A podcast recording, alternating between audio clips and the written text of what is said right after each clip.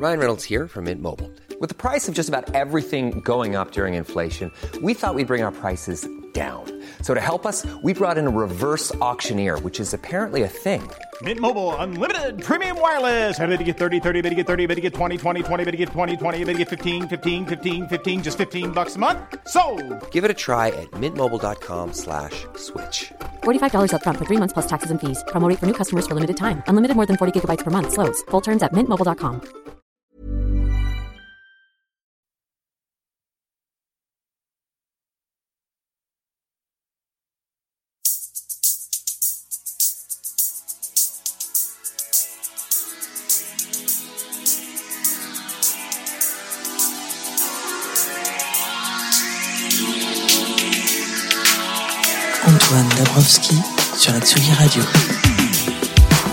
n'y a pas à dire, on est pas mal du tout en Normandie, dans le parc du château de Beauregard. Troisième journée sous le soleil avec une petite fraîcheur qui tombe hein, le soir. Fraîcheur qui n'a pas suffi à calmer la fièvre du public normand, hurlant les punchlines de NTM hier. Alors si Joey Star et Cool Chain ont pu paraître un tout petit peu en, un poil en dessous hein, en termes d'énergie, c'est qu'on a plus 20 ans. Il y en a un qui faisait euh, des prodiges, c'est DJ Pone qui les accompagnait au platine. Au rayon des grands moments de la journée d'hier, on retiendra Bernard Lavillier, toujours impeccable, Balthazar, L'Homme Pâle ou The Blaze dont la musique provoque euh, un engouement assez réjouissant à observer. The Blaze était d'ailleurs à notre micro hier, une émission que vous pouvez réécouter en replay un peu partout. Mais le festival Beauregard, c'est pas fini, on est en direct jusqu'à 20h, de trajet Freds invités autour de cette table, euh, et la fatigue moi aussi. Hein. Étienne Le Crécy son spectaculaire live Space Echo qui a clôturé la soirée d'hier. On va faire la connaissance de Beach Youth, un groupe de Caen qui pratique la surf pop.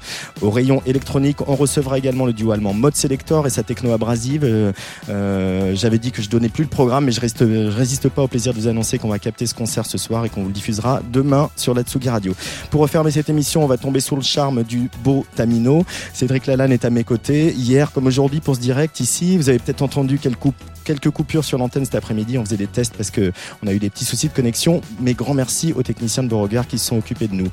On est paré. On commence tout de suite avec une première invitée, quelqu'un qui vient de faire chavirer quelques cœurs, dont le mien, avec ses chansons qui font danser, parfois pleurer et beaucoup rêver. C'est Clara Luciani. Bonjour Clara. Bonjour, Comment ça va ça va très bien, surtout si j'ai fait chavirer ton cœur. Ah bah oui, tu as fait chavirer mon cœur. Et puis alors, j'étais surpris quand moi j'étais pas sur les crash barrières. hein, j'ai passé l'âge moi aussi, mais je voyais des plans des gens au premier rang. Il y a des gens qui pleurent, des filles, des garçons, etc. On est préparé à ça? Est-ce que ces chansons fassent pleurer les gens? Oh non, mais euh, après, moi, c'est vrai que je l'ai un peu cherché. Il y a certaines chansons qui, qui sont nées de larmes. Alors bon, c'est pas si étonnant que ça qu'elles qu'elles en provoquent. Des- j'ai- j'ai- J'oscille comme ça entre des chansons très joyeuses et très euh, combatives et puis des, des vraies chansons euh, douloureuses. Mais j'essaie d'en mettre pas beaucoup en festival parce que c'est l'été, on a plus envie de grillade que de pleurer.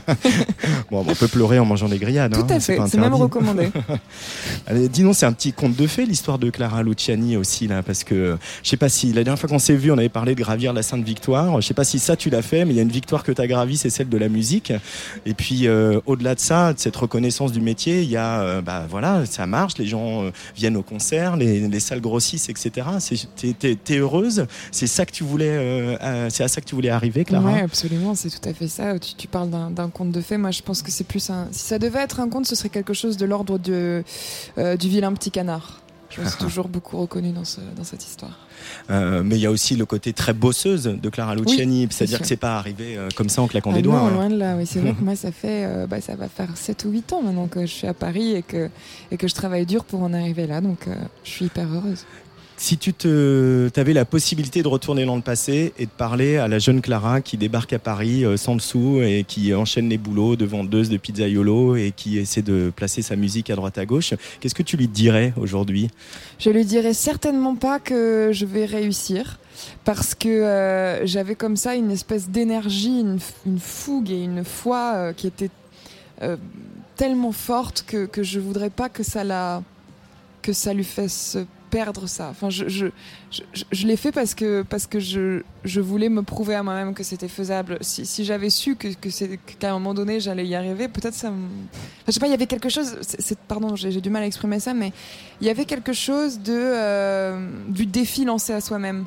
Je trouvais ça tellement impossible que, que, que je me suis donné toutes les possibilités pour que ça devienne possible. Et donc, ben- je, donc je pense que je garderai secret la, la- la fin de l'histoire à cette jeune femme. la fin de l'histoire à cette jeune femme. Alors, ce qui est euh, marrant maintenant que ces chansons, les gens les connaissent, vous dire la Grenade. C'est moi, je suis parti du concert pendant le dernier titre qui était la Grenade et, et de voir des gens de tous les âges, euh, de, de partout, euh, danser, chanter les paroles, etc.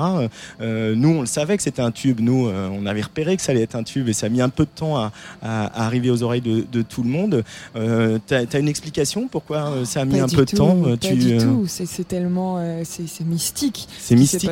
Ouais, c'est ça. C'est toujours mystique de toute façon les, les réussites en, en musique et c'est ce qui fait que c'est que c'est si bon, c'est qu'il n'y a pas de quand on lance une chanson, on n'a aucune idée de si elle va fonctionner ou non. Il n'y a pas de recette miracle et c'est ça qui est génial. Parfois, il y a des, des, des belles surprises. Moi, j'étais tellement heureuse de voir par exemple Juliette Armanet euh, cartonner avec, euh, Mais elle a mis avec du son temps, elle amour en solitaire. Ouais, mais elle, c'était un piano-voix, c'était complètement inespéré, quoi. Enfin, je veux dire, les gens, on s'imagine qu'un tube, il faut forcément que ce soit un truc avec euh, pied sur tous les temps et euh, un truc qui fasse danser. La nana arrive avec un morceau hyper classe et ça fonctionne. Enfin, je veux dire, il y a, il y a pas comme, il y a pas de, de règles préétablies en musique. C'est ça qui est génial. Mais par contre, c'est totalement inexplicable. Totalement inexplicable. Y a, y a, tu- on va rester là-dessus. Tu parles de Juliette Armanet. Y a, y a, on la sent euh, cette sororité qu'il y a entre vous, les, les- les- les jeunes femmes chanteuses françaises, musiciennes. euh, elle, elle existe vraiment ou c'est euh, nous, les je- médias, qui la construisons? Moi, je pense que c'est un mélange des deux. Je vais pas être hypocrite. Je pense qu'il y a une vraie sororité. Je pense qu'il y a des gens qui s'aiment entre eux et que c'est très beau. Et je pense aussi qu'il y a des gens qui utilisent un petit peu ça parce que c'est à la mode. Mais c'est pas grave, on s'en fout parce que dans quelques années, on, on verra un peu qui était sincère ou non. Du coup, tu es dans quel Moi, je état suis pleine de mystères, là. Oh là là On verra qui. on comptera les points. Exactement. Euh, du coup, tu es dans quel état d'esprit aujourd'hui, Clara Luciani? Il y, a des- il y a une belle grosse tournée euh, qui euh, qui s'arrête pas vraiment hein, quand même depuis plusieurs euh, plusieurs mois. Mm. Euh, Est-ce que c'est un moment où ça y est, tu, tu peux profiter? Vous êtes arrivé à une vitesse de croisière avec le groupe et est-ce que tu, tu dirais que tu, tu profites ou tu te mets toujours autant la pression que quand on s'était vu à Bourges il y a, il y a un, peu, an? un peu les deux. Je j'ai un peu ces deux sentiments contradictoires. D'une part, euh, effectivement, j'ai envie de profiter, de me dire bon, bah, c'est déjà merveilleux d'en être là. Et puis un autre côté de moi qui dit oui, mais bon, euh, c'est pas gagné forcément. C'est pas parce que c'est là que ça va rester. Donc je redouble toujours de plus d'efforts et, euh, et je suis toujours un petit peu habitée par la peur que ça s'arrête. Euh, on va écouter un peu de musique si tu veux bien. Oui, et euh, euh, je voudrais euh, passer un morceau de Marc Collin euh, Ah oui sur lequel tu chantes. Et on va l'écouter. hein. Il tourne déjà en playlist sur la, la Radio. C'est euh, Le choc du futur. C'est donc extrait de, de ce film. Et puis on, on en parlera un petit peu tous les deux si ça te va. Clara Luciani qui chante sur la musique de Marc Collin. Ça s'appelle Future Shock sur la Tsugi Radio en direct du festival Beauregard.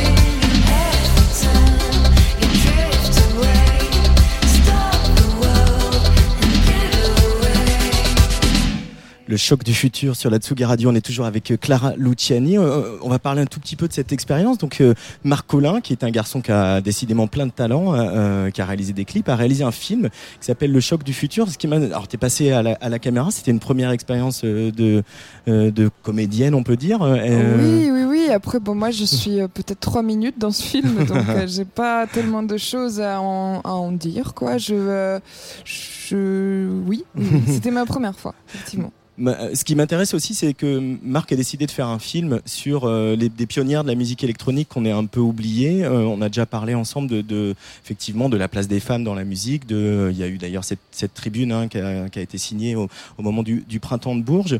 Euh, des, initiatives comme ça, qu'il y a un, mec qui mette la lumière sur une, musicienne fictive, c'est quelque chose qui va dans le bon sens. Est-ce que tu dirais qu'on on- on progresse un petit peu sur ces questions-là, Clara Luciani?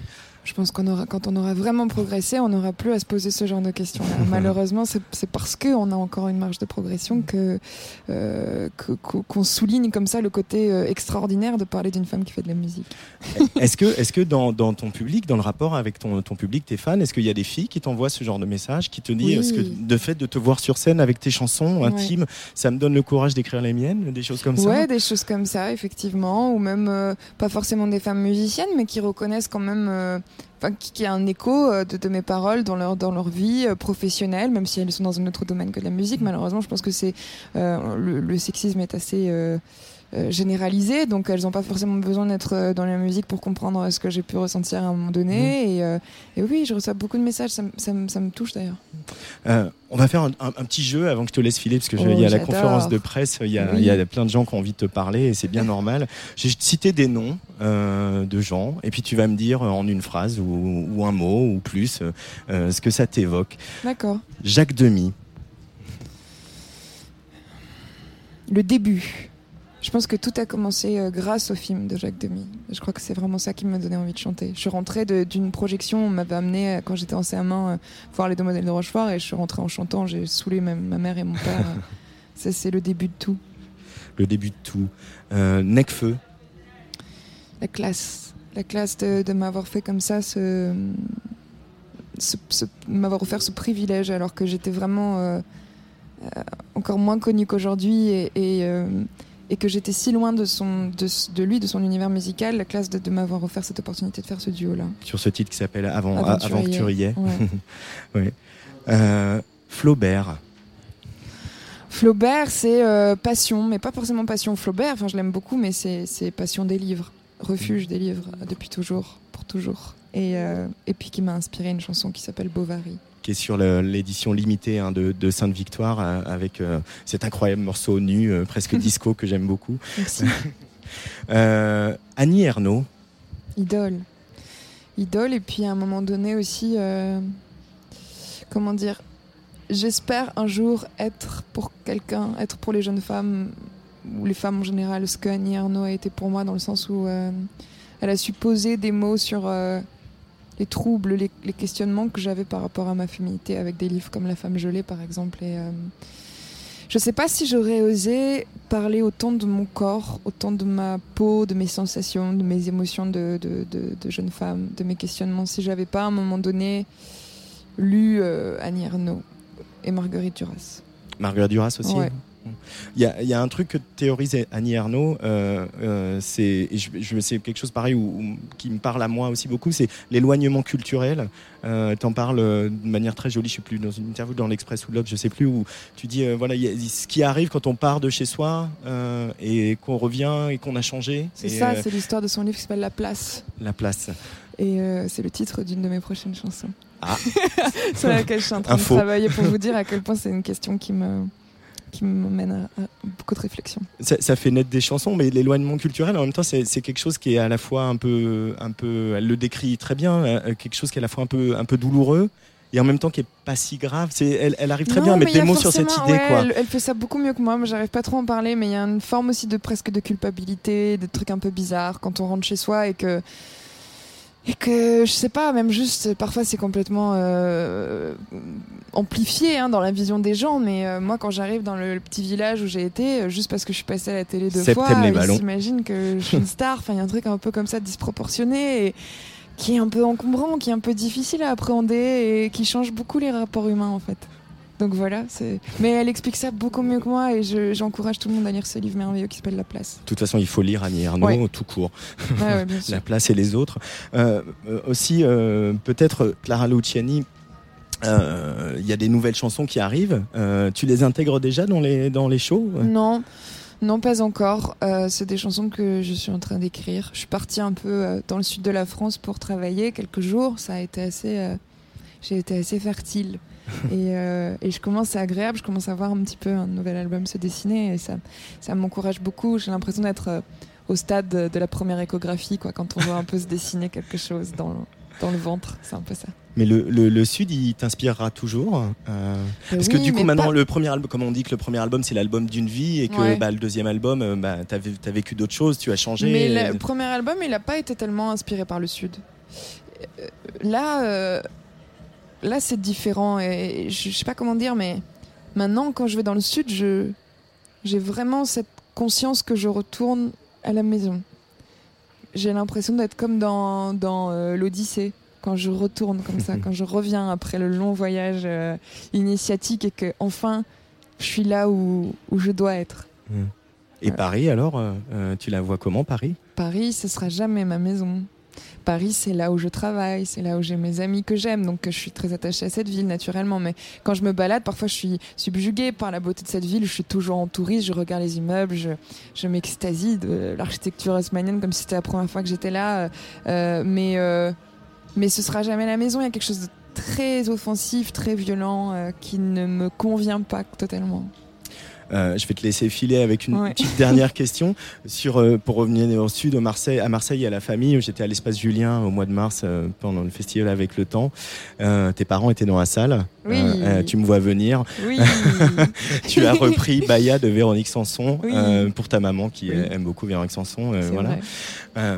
Au-delà du truc très beau et très intime, et euh, voilà, il y a, y a Véronique Sanson. On parlait des femmes fortes et indépendantes et musiciennes, etc. Euh, c'est c'est pas forcément euh, quelqu'un qui est dans ton paysage euh, Ah, si. d'inspiration, mais Si, si, moins moi, que Françoise. Hardy. Un peu moins, oui, parce que je suis plus touchée peut-être par la voix de Françoise Hardy parce que moi, je suis passionnée par les voix et par les écritures blanches, par ce, ce qu'il y a de plus dépouillé euh, possible, enfin quelque chose de Mm.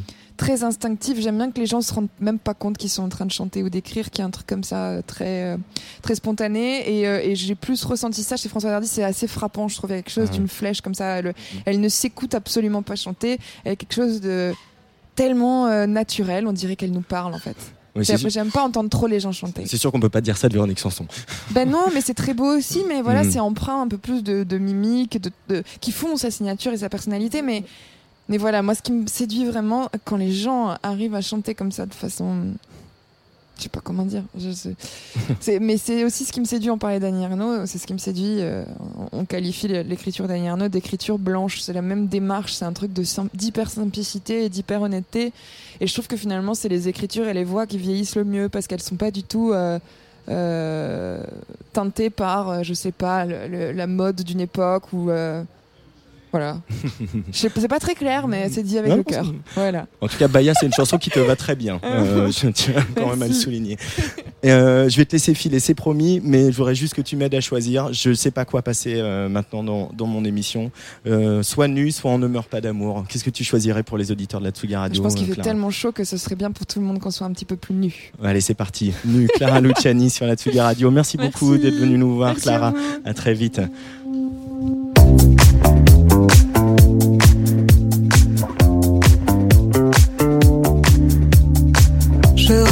so small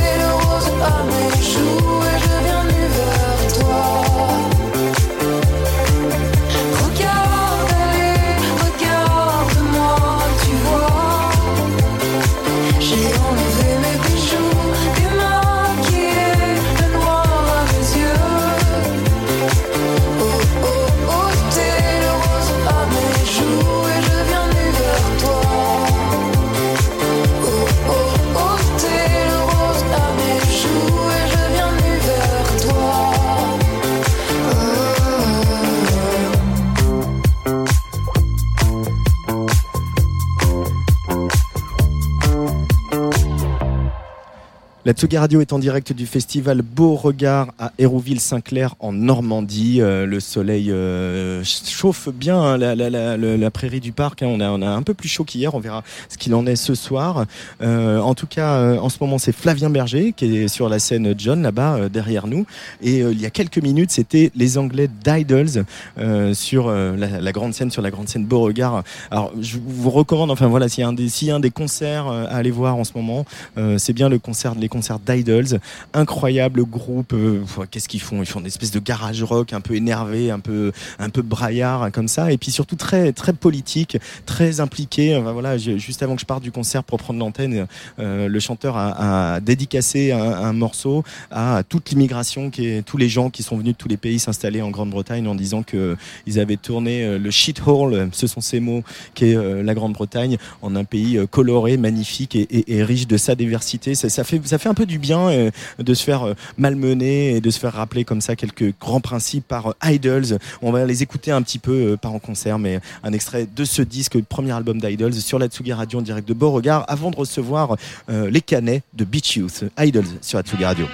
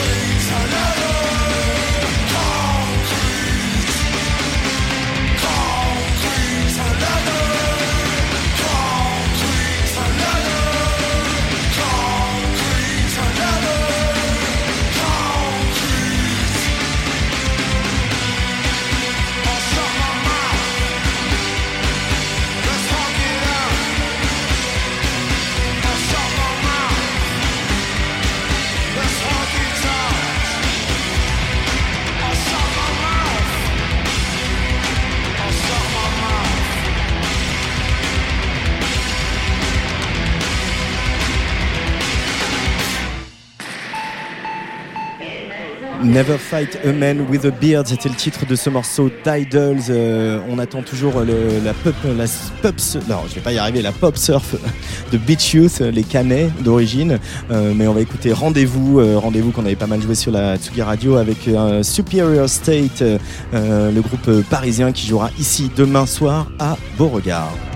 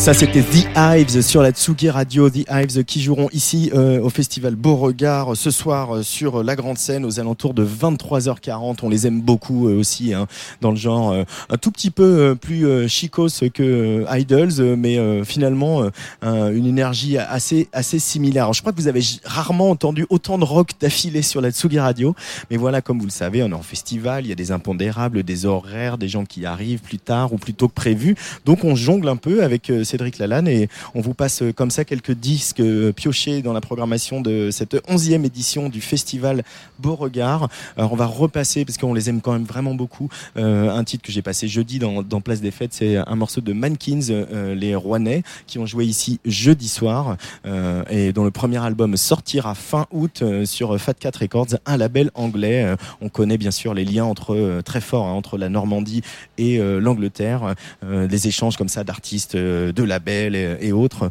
Donc on va écouter Mankins en attendant que Beach Youth nous rejoigne ici sur le studio de la Tsugi Radio au festival Beauregard. Mankins.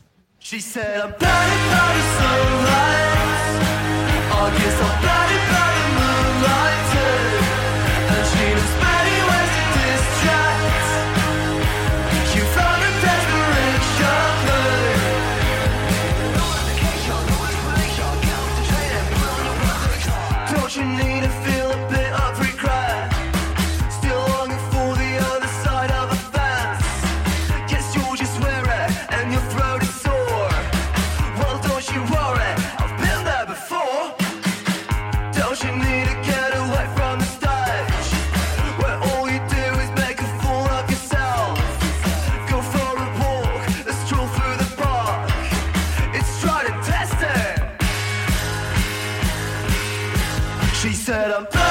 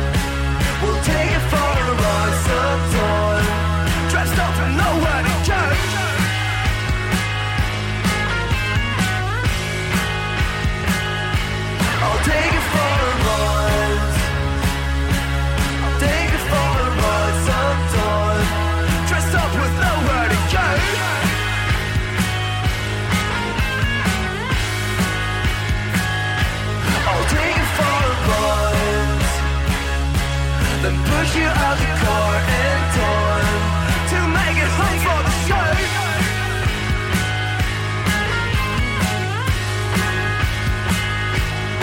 She said, I'm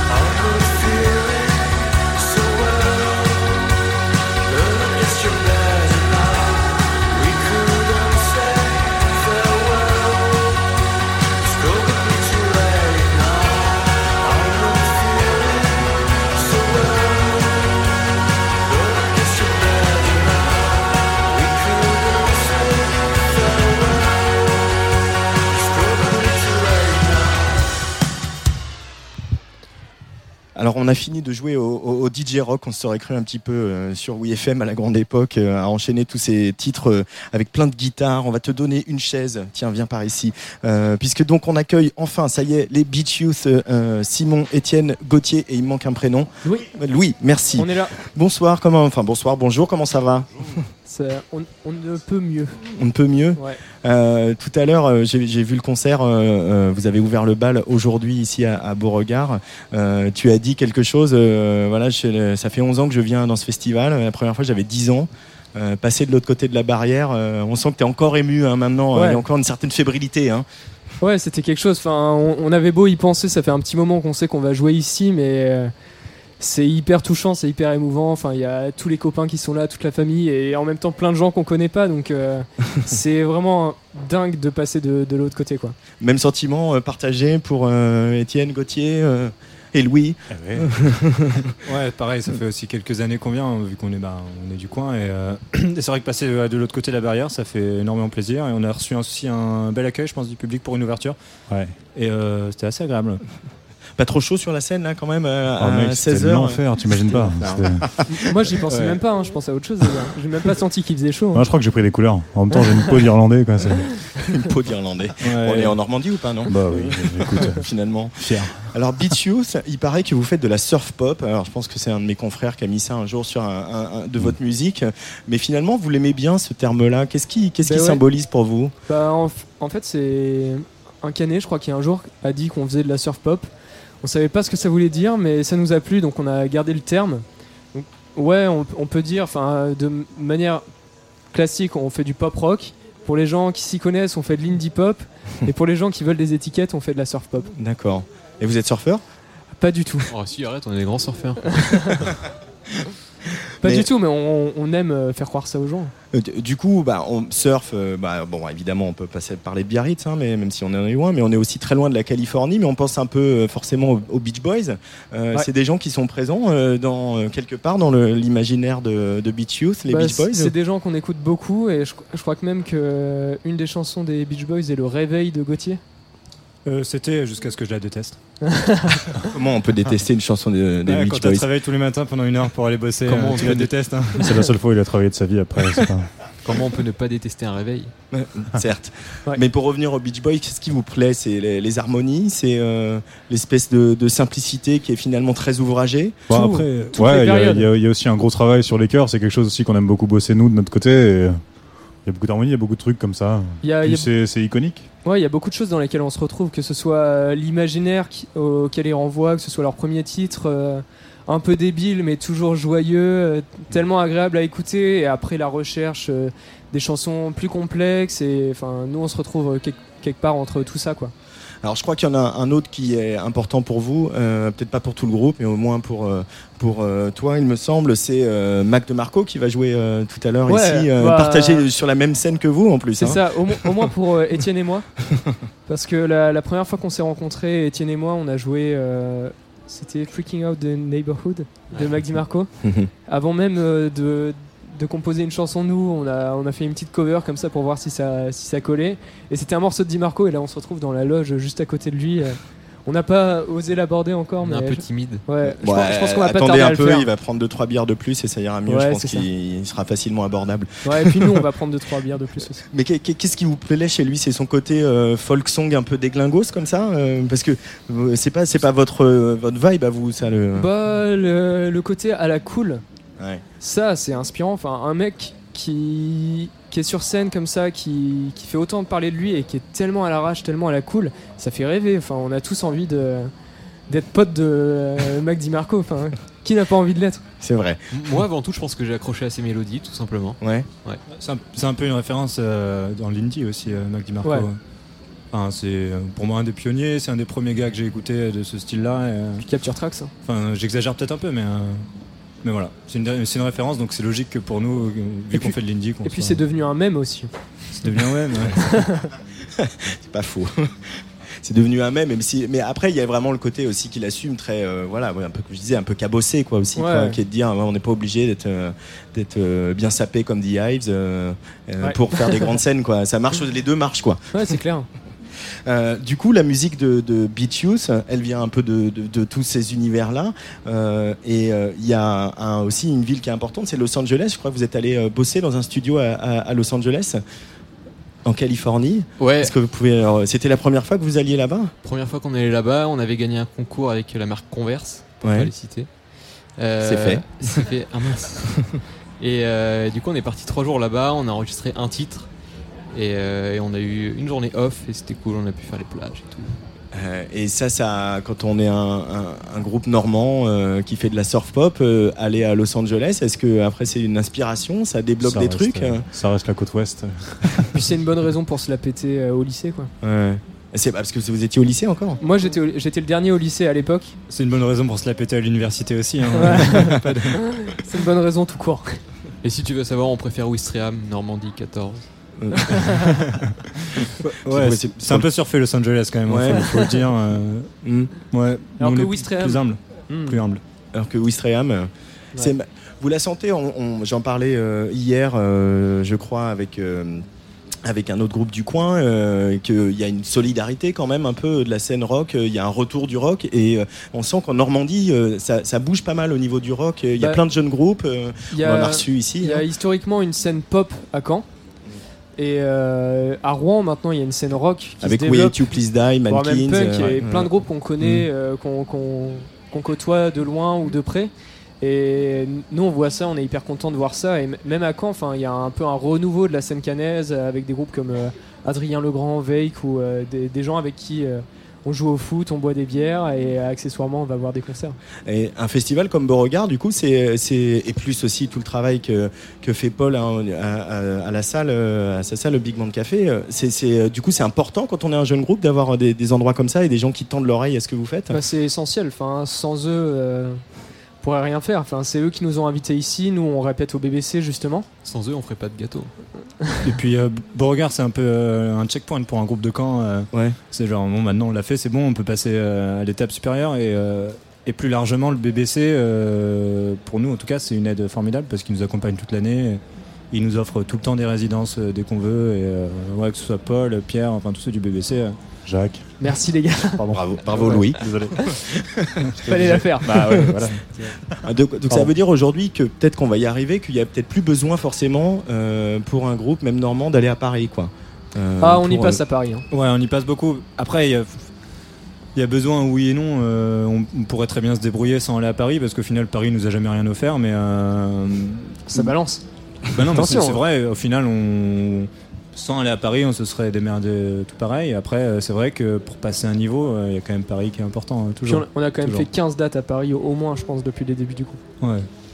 Du coup, il y a ce maxi qui est sorti au mois de février, d'ailleurs le même jour que l'album de Mode Selector, euh, qui euh, vont prendre votre place dans le studio euh, juste après. Yes. Euh, je le dis, il s'appelle Second. Alors, C'est un gros maxi hein, quand même. hein. Ouais, ouais. Il y a 7-8 titres. je Bien crois, rempli, hein. 26 minutes. Euh, voilà, un bon gros maxi. La prochaine étape pour euh, Beat Youth, c'est euh, l'album ou vous allez rester sur un format L'album maxi dans une semaine. Ouais.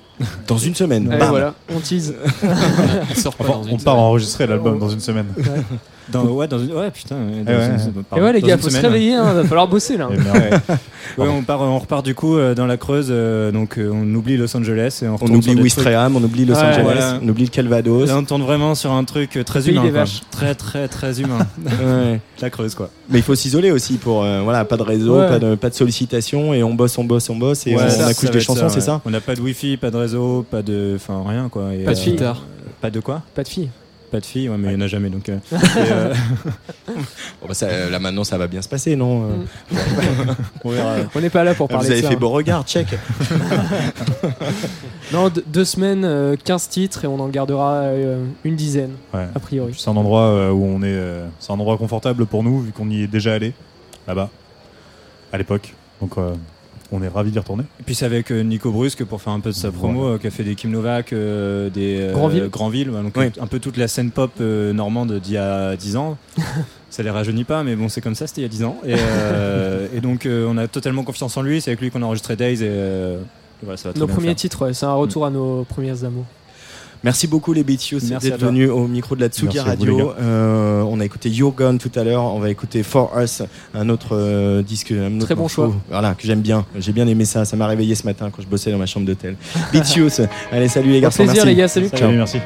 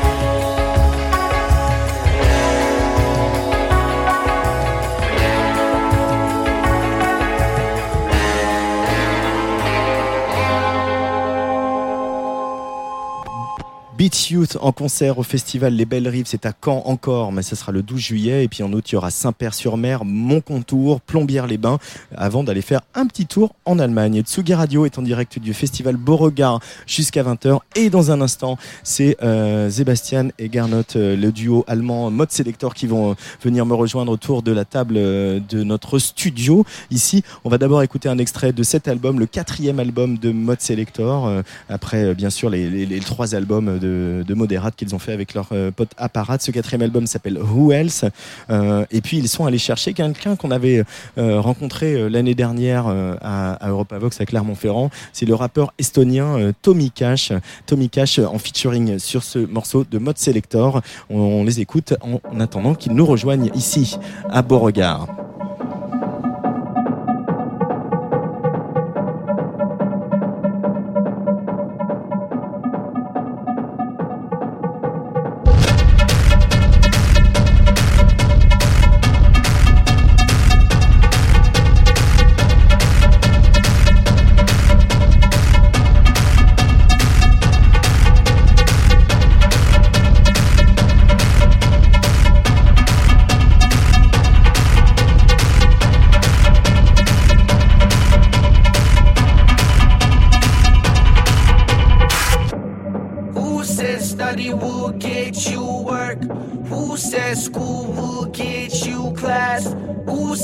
Job will get you the cash? Who said that loan will save your ass? Who said money covers all the expenses? Who said love will save the kids? Who says forever is not divorce? Who says your dream will get you a Porsche? Who says that life is not death? Who said wearing brands is having style? Who said that original is not fake? Who said that those pills will get you high? Who said that drugs will make you smile? Who said that gas will get me the miles?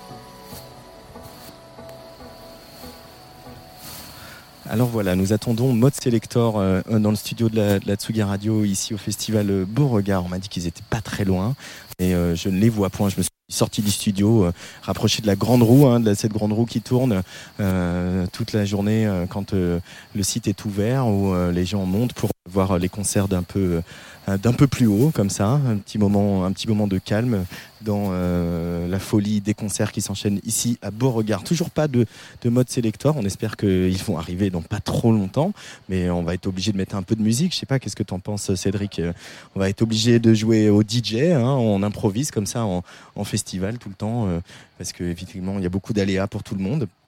Euh, c'est la règle du jeu. Il faut rester calme. hein. Et je pense que vous aimez bien la musique puisque vous écoutez Tsugi Radio. euh. donc on va écouter un autre extrait de cet album euh, de Mode Selector. On peut peut-être, on écoutera plus tard peut-être un, classique hein, de Mode Selector pour se faire un peu, un peu du bien et se rappeler des, souvenirs aussi. Mode Selector, donc qui arrive bientôt, j'espère, au micro de la Tsugi Radio.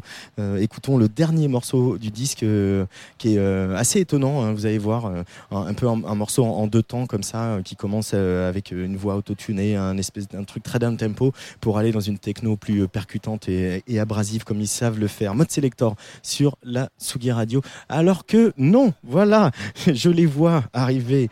Euh, donc je vais me rasseoir. On ne va pas mettre le disque tout de suite. Je vais encore euh, raconter ma life un peu euh, le temps qu'ils arrivent. Euh, voilà. Bonjour, bonjour. Hello. Hi. Have a seat. Thank you. Thanks for being here. voilà. Hello. How are you? Tiens. Mode Selector sur la Tsugi Radio. Bonjour, bonjour. Hi. Hallo. Guten Tag. Bonsoir. Guten Tag. Un peu de français No. no. No. Ah, we're going to stick to English then. I'm really glad to have you guys on the set tonight here at uh, Beauregard. Um, now you're back on stage uh, with this tour, with this new album here in festivals. How, how's, what's your relationship with festivals and this, uh, you know, open air uh, gatherings and stuff? Oh, that's what you wait for the whole time. I think um, festivals are great. You meet um, a lot of people, and especially here in France, we had always the luck with having very good food, like um, Oh. today. So this is exceptional here. on Here, this- here, here. This festival, you eat very, very good. It's, one of the best. yeah, I would say it's amazing. Yeah, and you, um, I think listening to music under the sky is always better than in a room. So that's it. Uh, but also with Moderat, you've been you know playing these uh, larger and larger stages, uh, these, big tours all the time. Uh, at some point, I think you you needed to go back to the clubs. Uh, is that where this new album uh, began? Um, we started touring uh, to play in clubs this year. So in February Mhm. we had the club tour. So the, the album was out already. The, the album was out, or it came out in, in, in early spring, and then yeah, we made a club tour, and then Mhm. now it's festival time. Yeah, but um, when we made the album, it was not meant to be like uh, performed on the big stages. So it Uh-uh. was not made for the big confetti. so it was um little. Yeah, yeah, you're right. That was more like a little bit um back to the roots, to the clubs. But it, then, um, yeah, we found out that it works on festivals also pretty well, and we are not going to play all the new stuff. We play also a lot of old stuff and different stuff, unreleased stuff, and yeah, it's amazing. But I've read somewhere that you said that you had lost the touch with uh, the underground for some time, and you needed to uh, get back some energy or some feedback from the underground ground and club scene. Mm, I don't, I don't, I don't think. Yeah, maybe it's it's still a process. So we are still thinking about that. What did we lost when we were touring with Moderat? You know, when we toured with Moderat, the last couple of years, it was just like being in a real band, you know, and we Mhm. played uh, indie festivals, and it was not really connected to like club culture. And what we what we lost a little bit is um, during the time that that the scene changed a lot. So Uh-huh. you know all the young kids who like electronic music and go to raves and yeah electronic festivals these days they grew up with EDM music and um, now they are now, now EDM is uh, luckily over for everyone. And but Thank God. yeah but it's it's still in their blood. So it's uh, they have a different um, reception of music. So we are lucky enough that we are touring um, with our project such a long time and successful. And um, we are kind of like a institution you know we are kind of like a cultural thing from germany coming over presenting our music so we are not really part of a scene Uh-uh. this is what we realized but we came from the underground but this is like a long time ago i think long time ago. Why is the album so short? Uh, it's like less than 40 minutes, just 10 tracks. It feels short, but it's not short. It is not, I agree. you can maybe you can listen Eight tracks, it's not even 10 tracks, it's eight tracks, I'm eight sorry. tracks. Yeah, uh, you can listen twice. So you have uh, one hour and six minutes. Uh, we um, while uh, during the process we uh, produced the album. We had about twelve tracks in the Uh-huh. playlist, and then yeah, we sometimes we skipped few tracks and then uh, it's not really fitting in the playlist and then uh, we decided to make it short and then we had some stuff over for B sides and yeah. But is, is it still some sort of a statement? Ah, Columbine monte sur scène ici à, à Beauregard. The concert Who's, is just who's about pla- who's playing now? Uh, it's a French rap band uh, from Brittany that's called Columbine. It's- Columbine. yeah, Columbine, like the, the, the high school in the, in the United States. That's where they got their name. Yeah. Uh, but it's also kind of a statement to make something, you know, short, precise, uh, like uh, up to the front. Uh, am I wrong in saying that, Mod Selector? No, that's that. That's what we wanted to do. So we wanted to make a record which is really compact, and we don't want it to to say too much, you know. So yeah, ju- we just wanted to be on point as much as possible. And if you you know when you listen to like your favorite records, you you you you're stuck with over the years. They're all not very long, so Mhm. that's what we found out. Uh, what is the album about? I've read that it's a, it's sort of a reaction uh, of you guys opening the eyes uh, uh, of the world around you, of Berlin, of uh, politics. Is it is there is it political in a sense? Who else? Um, no, not really. But um, I think it's not really possible anymore to be not politic anymore these days because. Why I not? th- I think you have to say uh, and have to stand up for uh, for things who are not right, and there are too many things going on who are not, which are just not right. And you know, we have the climate crisis, but when we when when we when we grew up and were little and we um we heard all these stories about the ozone hole and all this stuff and now it's it, it and it became more worse and worse and it's like like we're living on a dying planet and the, the people should realize that and then we have all the populism going on. I mean you're here in france you know you had the yellow vest and and you have all the right-wing nazi shit and this is all over the world you know. So there's only one country in europe which has no right-wing populism party which is portugal. So i suggest everyone should- Everyone moves to Portugal. should move to portugal. They have also a really good tax law But like the first track of the uh, the record is one united power. Yes. This is something we could write on a, on on a you know going on the streets on a demonstration. You know, there's something you know bringing people together. Yeah, it's a little bit um, a homage um, where we like um, yeah worked on the conflict for the for the for the Brexit thing, and yeah, I think it's it's important that that we shouldn't divide countries anymore internationally on the whole world because there's only one human race, and that's yeah one united power. Uh, there's also a song that's called WMF Love Song. Uh, is a mod selector romantic in a way? Yeah, it's a love song. It's a love song.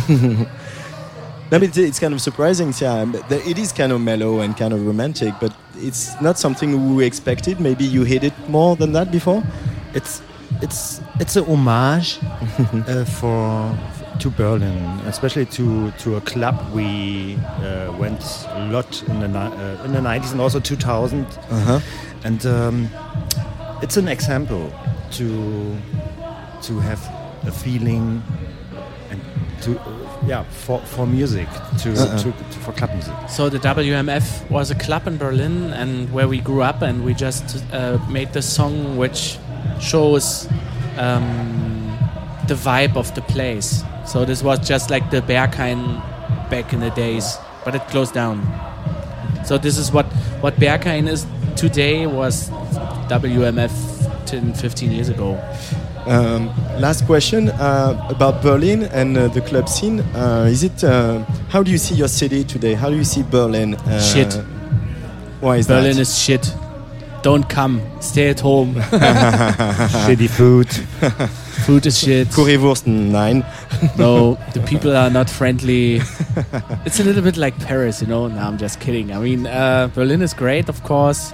But it's been changing a lot It's- recently. Yeah, of course it's changing. You have like the gentrification and um, like the money changes things, and um, I think I, I really enjoy that gen- generation changes, and I like um, new things happening, and um, yeah, I mean it happens. So if you try to um, hold something or stick to something and don't want to change it, then it won't work. So I think it's good. And yeah, Berlin is still a great place. Uh, to go, go along with the change. yes. and after after the tour, uh, is there going to be an, another album of Mod Selector? Or Uh, yeah, uh, actually, when we talked about the now album, that you're back to the back to it? Now, the, the thing is, um, the last album is very short, yeah, eight tracks, 34 minutes. But we have a lot of material left, and we are going to, um, yeah, make another album, which is hopefully released maybe this year. Oh, That's Who great knows? news. Who knows? Who knows? Who knows? And the label is still doing fine, Monkey Town. Uh, you've just released a, a record from Catnap, if I'm right. Yes. Yesterday was And- release day. Yesterday. Yesterday. it Yesterday, Break came out. That's the album, new album from Catnap. It's a phenomenal MC lady. From, She's amazing. Yeah, from from um, Argentina. Uh-huh. And normally we bring her on tour, and we played yesterday with her in Paris. Uh, so she she appears on stage and we perform music together. But today she is in Paris, uh, in Moscow. She, Moscow, yeah, yeah. she flew to Moscow. She has a show in Moscow. But uh, the record is out. How, what's the title of her record? Huh? What's the title of her record? The new album of Catnap is called Break. Break on Monkey Town. Yes. Yeah. Thank you so much, Mod Selector, for coming to talk with us. Merci beaucoup, Mod Selector, d'être venu au micro de la Tsugi Radio. Et nous, on sera là avec Cédric Lalanne à 2h du matin euh, à danser euh, sur euh, votre live tout à l'heure. On écoute le dernier morceau de l'album, Wake Me Up When It's Over. Ça vous va? You're okay with that? That's okay. Wake Me Up. Yeah, Mod Selector sur la Tsugi Radio. Merci. Dankeschön. Bye. Tschüss.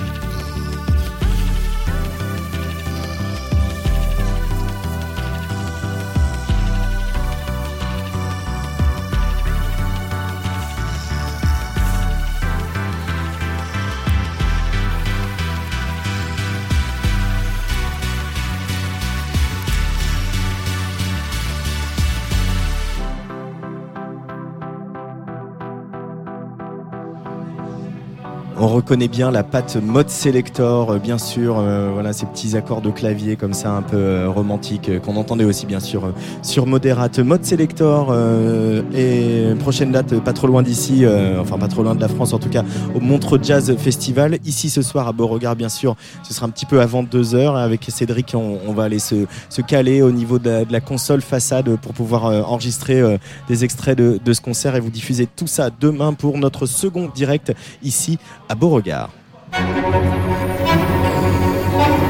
Tsugi Radio. And, and bass up the track a little bit.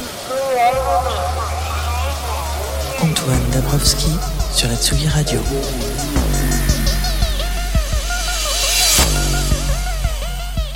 Mon prochain invité est un des piliers avec Cassius ou Daft Punk de la scène électronique française. Associé à l'agence H3, il a révolutionné les pochettes de disques. Associé à 1024, il a révolutionné le live électro avec euh, d'abord Beats and Cube et maintenant le spectaculaire Space Echo, dont la première a eu lieu à la Philharmonie de Paris au mois d'avril. Il est aussi DJ, il a à son actif un joli chapelet de petits tubes, mais parfois il prend la tangente, comme il l'avait fait avec Delilah Holiday et l'anglais Baxter Dury pour un très chouette projet intitulé Bed B.E.D. C'est Étienne de Crécy sur la Tsugi Radio. Euh, on va bavarder un petit peu avec lui dans quelques minutes, mais d'abord, on écoute White Coats.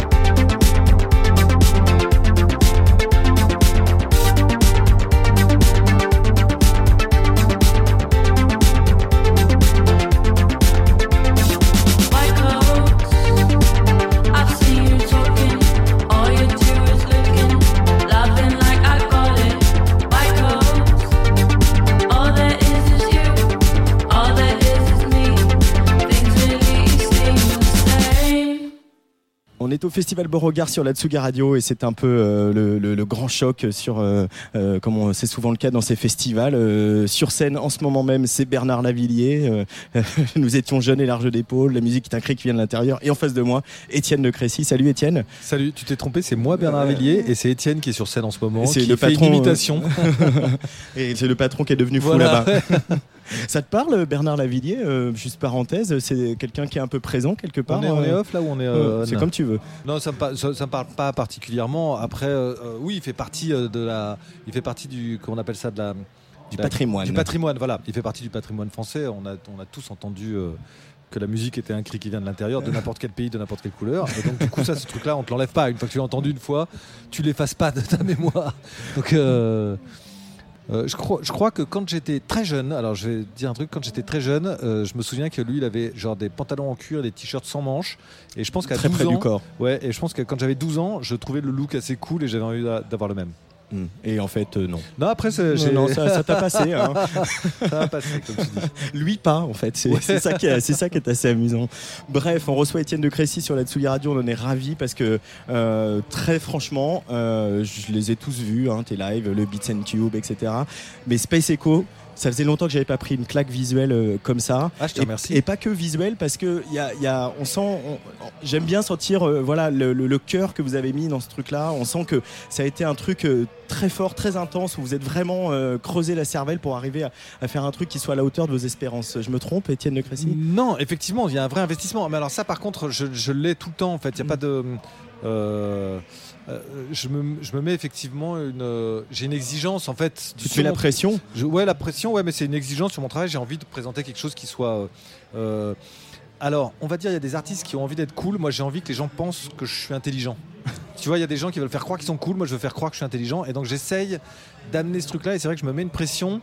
Euh, euh, je me mets- j'ai une grande exigence sur, sur le travail que je fournis. Et j'essaye de faire en sorte qu'ils soient intelligents. Et. euh, euh, si il y a des gens qui sont sensibles à ça, ça me fait hyper plaisir. Tu l'as vu où Je l'ai vu à Bourges. Ah d'accord. Alors en plus à Bourges c'est pas le. euh, Bah, Bourges c'était la deuxième fois que je le Ouais. jouais.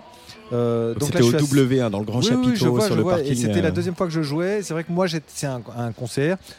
J'étais pas encore ultra fier de moi. C'est-à-dire que j'ai- Là, je pense ce soir, j'ai un peu euh, poncé le truc là maintenant. J'ai un peu fait des progrès. Et normalement, euh, le concert de ce soir, j'espère, te plaira encore plus. On va, on, va, on va voir ça, c'est aux alentours de, 2h du matin ici à Beauregard. Euh, Il y, a, y a aussi un, un- un choix qui a été fait dans, dans, ce, dans ce live euh, où sont, beaucoup de choses sont très très très calées, où il y a finalement assez peu de place à l'improvisation. improvisation, C'est de, de balancer des morceaux, des morceaux très forts, très connus, des, très identifiés, mais de les retravailler. C'est des remixes. c'est ouais, vraiment des remixes, c'est des de nouvelles tous les tubes versions. des-. C'est des nouvelles versions, effectivement, des morceaux les plus emblématiques. En fait, je sors. Le live, il vient. euh, c'est ça le projet, en fait. C'est le live. C'est pas un album. C'est pas un nouvel album. C'est pas un live qui défend un nouvel album. Euh, le projet, c'est le show. Mm. Euh, donc c'est là-dessus que j'ai travaillé euh, cette année, c'est de faire un show qui est soit bon visuel et sonore. Et donc effectivement, l'idée c'était pas de. Bon, il y a des inédits quand même. hein. Il y a- il y, a deux morceaux inédits. Il y en aura peut-être plus dans le dans le futur parce que c'est un show qui est euh, appelé à évoluer. Mais effectivement, là, dans, un peu comme j'avais fait avec le Cube, c'était pareil. La première version du Cube, c'était que des, que des morceaux euh, qui existaient déjà, que j'avais revisité pour le, pour le live. Et là, c'est pareil. Donc, c'est des remixes, euh, effectivement. Et après, la place à l'improvisation, en fait, comme tous les lives, moi, j'ai quand même une, une grande part, on va dire, d'interprétation. C'est pas d'improvisation. euh, J'aime pas tellement l'idée de l'improvisation parce qu'à part dans le jazz rock fusion, il n'y a jamais d'improvisation. Bernard Lavillier, là, ce soir, après son refrain, s'il enchaîne pas le couplet, les gens vont être déçus et inversement. Euh, La techno, c'est pareil. Si après le break, t'enchaînes pas, tu peux pas tellement. Il n'y a pas de. Il y a pas tellement de place à l'improvisation en Mm. concert. C'est très rare que ça arrive. Les Rolling Stones, ils improvisent pas. Ils jouent leurs morceaux. Je dis ça parce que souvent les gens croient qu'un groupe de musique va improviser et pas un groupe de techno. En fait, on interprète plus qu'improviser. Et l'improvisation, plus c'est chiant. non, mais c'est vrai. Le mec qui improvise ses solos, c'est inégal obligatoirement, et donc c'est chiant. Euh, moi, je préfère. Par contre, j'ai un- degré de liberté dans l'interprétation, c'est-à-dire je peux effectivement foirer un concert ou le réussir euh, selon si euh, les cuts sont bien faits, si les ouvertures de filtres sont synchro avec euh, ce qui se passe, si les enchaînements sont fluides et dans le rebond, si tu veux. Je peux effectivement emmener les gens beaucoup plus loin que si je les rate, et auquel cas il y aura moins de rythme et il y aura moins d'énergie dans le concert. Mais, mais du coup, il y a de l'interprétation aussi, presque comme un, un- un chef d'orchestre ou le magicien d'Oz qui appuie sur ses boutons, qui met un peu plus de bleu, un peu plus de rouge. Ça se situe un, En fait, moi, là. En fait, moi, les, les, les, les- les choses sur lesquelles je peux euh, très geek, influer, hein, mais, euh, c'est déjà, euh, c'est peut-être un peu geek, mais déjà la structure du morceau. C'est-à-dire que moi, j'ai des boucles qui tournent, en, enfin, c'est des séquences qui tournent en boucle. Mhm. Et à partir du moment où je trouve qu'elle a duré assez longtemps, je passe à la séquence suivante. Alors parfois, la séquence suivante, il y a juste une cymbale qui va se rajouter ou euh, une ligne de percu qui va rentrer ou euh, des trucs comme ça. Et par contre, ce qu'il faut, c'est qu'au moment où la percu et la cymbale rentrent, si j'arrive à bien fermer en même temps le filtre euh, du synthé de basse, tout d'un coup, ça va faire un effet d'aspiration qui va être euh, spectaculaire. Si je, je- je foire mon truc et je ferme pas le filtre, les gens se rendront pas compte qu'on est passé à côté d'un truc super. Tu vois ce que je veux dire? Mais euh, le, le truc continue, il y a du kick, effectivement, il y aura toujours du kick, de la basse et tout, mais euh, ils se rendront pas obligatoirement compte qu'on est passé à côté d'un truc super. Moi, je le sais. Donc moi je m'énerve, je suis ah merde, j'ai foiré ce truc là et tout, et j'essaie de faire mieux la prochaine fois. Mais euh, par contre, quand je réussis tous ces trucs là, tous ces trucs de synchro, et ben euh, effectivement des fois j'arrive euh, en toute modestie à faire quelque... non mais tu vois à faire quelque chose qui me plaît et qui et qui peut être spectaculaire et où effectivement les gens vont réagir euh, sur des micro détails mais ça peut faire la différence en fait. Euh, mais tu dis tout le temps que t'es- pas vraiment musicien, que tu es un technicien, etc. Est-ce que tu es, un garçon méticuleux? Est-ce que tu es un garçon, suis- garçon organisé Je suis hyper méticuleux, hyper organisé. Ouais, ouais. J'ai Ouais. une, j'ai une approche très technique et, et analytique en fait de la chose. C'est-à-dire que moi, je me pose des problèmes et après, j'essaie de les résoudre. Et je fais, euh, c'est ma stratégie dans la musique aussi. Euh, ça peut pas, ça, peut- sembler un peu bizarre, mais effectivement, j'ai pas pas une inspiration comme ça. En général, j'arrive au studio, je commence à faire ou des sons ou des samples, et je commence à, il y a un truc qui arrive, et du coup, je me dis ah ouais, ça peut être pas mal. J'essaie de travailler à partir de ça, Euh, mais j'ai besoin d'avoir, euh, j'ai besoin d'avoir un- quand je dis un problème, c'est une façon de parler. Mais c'est-à-dire quand tout d'un coup, tu as une espèce de son de synthé qui est super, tu dis avec ce son, je dois pouvoir faire un super morceau parce que le son est super. Et du coup, c'est un truc, tu dois résoudre un problème un peu. C'est comme une équation. C'est comme une équation, c'est exactement. Et T'étais cette- bon en maths euh, J'étais bon en maths. ouais, j'étais- non, j'étais- j'étais moi, je suis un matheux en fait. Au départ, j'ai fait des, j'ai fait un bon, j'ai pas fait d'études, mais le bac que j'ai fait, c'était un bac qui était euh, scientifique et technologique en fait, et qui était assez. euh, j'ai- un esprit d'ingénieur. Et en même temps, euh, à avoir cette collection de, de morceaux, de tubes, euh, etc., qu'il y a pour le live Space Echo, Étienne de Crécy, on se dit que quand même, euh, il y a du répertoire pour parler, euh, comme on parle dans la maison de 10 de Bernard Lavillier. Mais voilà, il y a quand même des morceaux qui ont marqué l'époque, que les gens se sont appropriés aussi. Je te remercie. T'en es conscient de ça Et- écoute, en fait, euh, euh, oui, j'en suis conscient. euh, j'en suis conscient. En fait, le truc, c'est que j'ai toujours l'impression de pas encore avoir fait ma masterpiece. Tu vois, j'ai l'impression Mm. que à chaque fois, j'ai fait des progrès, plus ou moins. J'ai fait des, j'ai eu un, un- un- on va dire, j'ai eu un parcours un petit peu euh, en zigzag. Je, je- je suis, en fait, j'adore être influencé. Et donc, euh, dès qu'il y a un nouveau style qui arrive, j'adore essayer de rentrer dans, dans des, dans des écoles. Je n'ai pas une ligne directrice très forte en musique, j'aime bien être influencé. Et du coup, je suis toujours à la recherche euh, vraiment du truc ultime. Je pense pas encore l'avoir trouvé. Euh, mais il se trouve que le truc, effectivement, je vois qu'il y a des morceaux qui marchent encore aujourd'hui, j'en suis assez fier. Et c'est rien de le dire. Étienne de Crécy sur euh, la Tsugi Radio, euh, des morceaux qui marchent encore très très bien aujourd'hui, comme effectivement celui-là, Someone Like You, avec une certaine Camille au chant. Euh, moi, ça fait partie un peu de, mon top 5 hein, des morceaux d'Étienne de Crécy. Étienne de Crécy, on le retrouve dans quelques minutes, mais d'abord, on se secoue un peu la tête frénétiquement pour danser sur Someone Like You. Étienne de Crécy sur la Tsugi Radio.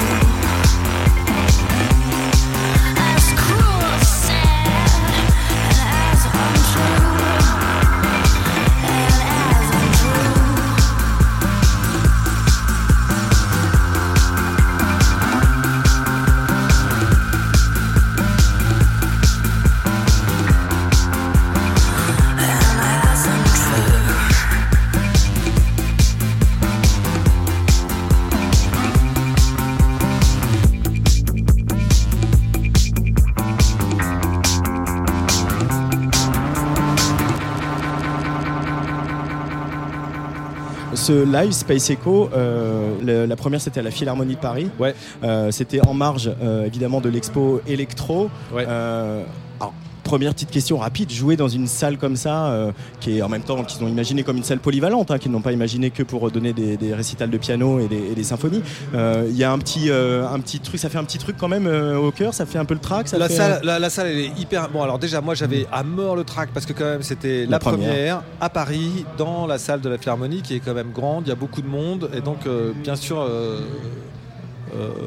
je me chiais dessus. On peut dire ça comme ça. Pour être. euh, non, non, ça m'a hyper impressionné. Après, la salle, c'est vrai qu'elle est très, très. euh, elle, est- hyper impressionnante. C'est vraiment une belle salle. C'était un vrai plaisir de jouer dans cet endroit. Euh, Et d'a- et d'amener ces lumières-là, cette technologie. D'amener ces trucs-là, ça allait dans le- J'avais l'impression que le, le setup il s'inscrivait bien dans, ce, dans cet univers-là. C'est vrai que la première fois que j'ai visité la salle en me disant on va faire un concert là, j'étais ultra impressionné. La salle est très forte quand même, elle a une identité très forte et je me suis dit comment on s'inscrit là-dedans, on peut pas lutter contre ça. C'est Et puis quand même t'éteins- hein, euh, toutes les lumières, finalement ça va. Ouais. Il y a un moment où c'est moins, euh, c'est moins présent. Euh, et surtout, on a gavé de fumée euh, pour que vraiment on, on voyait pas, on voyait plus à 10 mètres. quoi. Euh, pour revenir à l'expo électro, c'est un peu étrange qu'il nous arrive à nous les, les- les anciens rêveurs que la musique électronique, alors, au sens très large, hein, comme l'a imaginé Jean-Yves Leloup, qui est le commissaire de l'exposition, c'est-à-dire Oui. qu'on va de, de- de, voilà des premiers Térémines à euh, Kraftwerk, euh, Pierre-Henry, euh, et puis vous tous. Le fait qu'elle se retrouve au musée, la musique électronique, la musique qu'on aime, la musique qui nous fait danser en club, dans les rêves, etc. Ça t'inspire quoi, toi, Étienne Et alors là, justement, c'est une question qu'on m'a posé pas mal là, au moment de l'expo. Non, mais je t'en prie, je t'en prie, il y a pas de souci. Et, et- et- non, mais ce que je veux dire, c'est que du coup, j'ai un peu de réponse. Je vois. Euh, non, en fait, le, le- c'était pas le projet au départ. Quand on a, quand j'ai commencé la musique électronique, le projet, il n'était pas là. C'était pas d'être, euh, c'était pas d'être reconnu par l'institution. Au contraire, c'était une musique qui que j'ai vécu moi comme une musique complètement révolutionnaire et qui s'inscrivait, qui, qui était là pour changer complètement l'ordre des choses. C'est-à-dire que c'était une musique d'indépendants. Qui venait de la marge aussi. C'est qui venait de la marge complètement. C'était une musique d'indépendants et en plus, on n'était pas parti pour avoir un succès populaire. Les premières raves, 1992-93, dans les péniches autour de Paris, on savait qu'on était complètement à la marge, qu'on était à côté du truc, à côté du système. C'est-à-dire le succès a été une surprise, c'était pas attendu. Euh, et en fait, bon, tu, tu, tu, tu, tu- t'accueilles toujours le succès avec, euh, avec, euh, avec bienveillance, on va dire, mais c'était pas le projet, c'était pas l'envie, c'était pas le, c'était pas l'ambition de rentrer au musée et de se retrouver là. Après, une fois que ça arrive, encore une fois, je suis pas, euh, je le refuse pas, mais voilà, c'était- c'était pas l'intention. Il y a un peu. Je sais pas, presque mal. C'est un peu étrange quand même de, de mettre euh, Mais oui et non, Pierre non, Henry à côté des, des casques des Daft Punk. quoi. Alors ça, par contre, ça, je trouve que si j'ai un, un- j'en ai pas parlé directement à, À Jean-Yves Leloup, mais effectivement, j'ai eu l'impression que dans le dans l'exposition, il y avait ce virage drogue qui a été pris dans la musique électronique qui n'était pas assez explicité. C'est-à-dire qu'il y a un moment où Pierre Henry, oui. Mais Pierre-Henry plus ecstasy égale euh, Speedy J. Mais, mais s'il n'y a pas l'ecstasy, il n'y a pas Speedy J. En fait. Et donc j'ai trouvé que ce truc-là était. Il s'est existé, mais cette, euh, ça, a, ça a eu un impact sur la musique. Je pense que la- la- cette drogue-là a eu un impact sur la musique vraiment fort. Je dis pas qu'il faut prendre de la drogue, attention, je sais pas qui écoute la radio.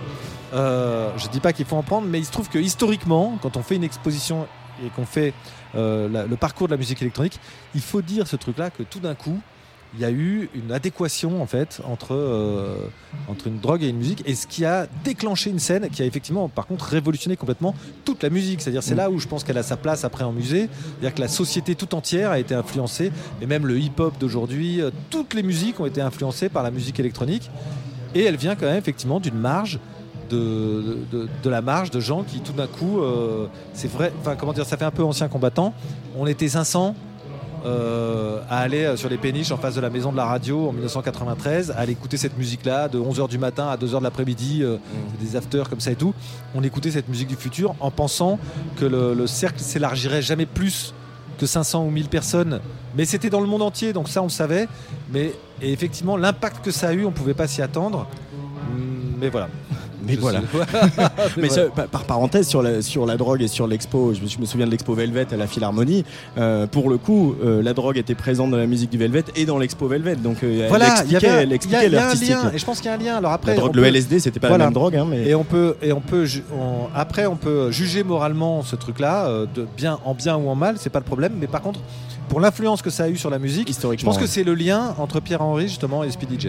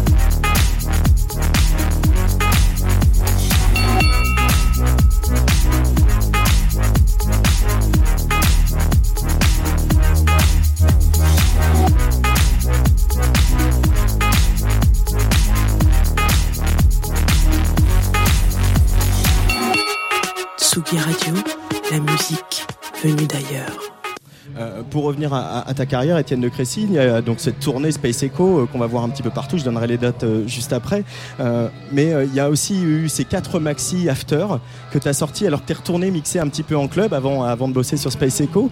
Euh, T'en es où par rapport à la, discographie d'Étienne de Crécy, au fait de sortir de la musique, de publier de la musique euh Et ben, euh, tu vois, alors je suis pas retourné un petit peu en club. En fait, je continue moi à jouer en club euh, tout le temps. C'est mon, c'est ma source de revenus. Je gagne ma vie comme ça. Euh, quand je fais euh, des disques, euh, C'était entre deux, tours, deux grosses tournées, voilà. C'est pour Il y ça que avait, j'ai oui, c'est vrai. Ouais. Non, il y avait effectivement le Super Discount 3 Le où j'ai fait pas mal de live, mais je continue à faire du club en même temps.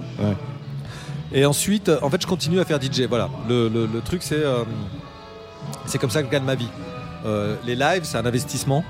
euh, mais c'est en faisant DJ que, que- que je gagne ma vie. Donc je suis, j'y suis toujours. Et effectivement, After, là, j'avais des morceaux. En fait, j'étais donc il y a l'année dernière, enfin il y a un an et demi. En fait, tout d'un coup, je me suis rendu compte que la musique, euh, le style de musique qui m'excitait, ou où je trouvais une nouveauté et une fraîcheur, c'était la house progressive. Alors que normalement, a priori, c'était un style que j'avais mentalement banni euh, comme un truc impossible. Et en fait, c'est que ces morceaux de house progressive que je trouvais cool. Et j'avais envie de m'exercer à, à ce. J'avais envie de faire cet exercice de style-là. Donc voilà, je me suis dit. Et puis le nom, le nom After m'est venu. Tout d'un coup, je me suis dit, c'est trop cool comme nom. Il faut faire un album. Au début, l'idée c'était de faire un album. Puis en fait, j'allais pas assez vite. Je me suis dit, vas-y, je vais sortir des maxi.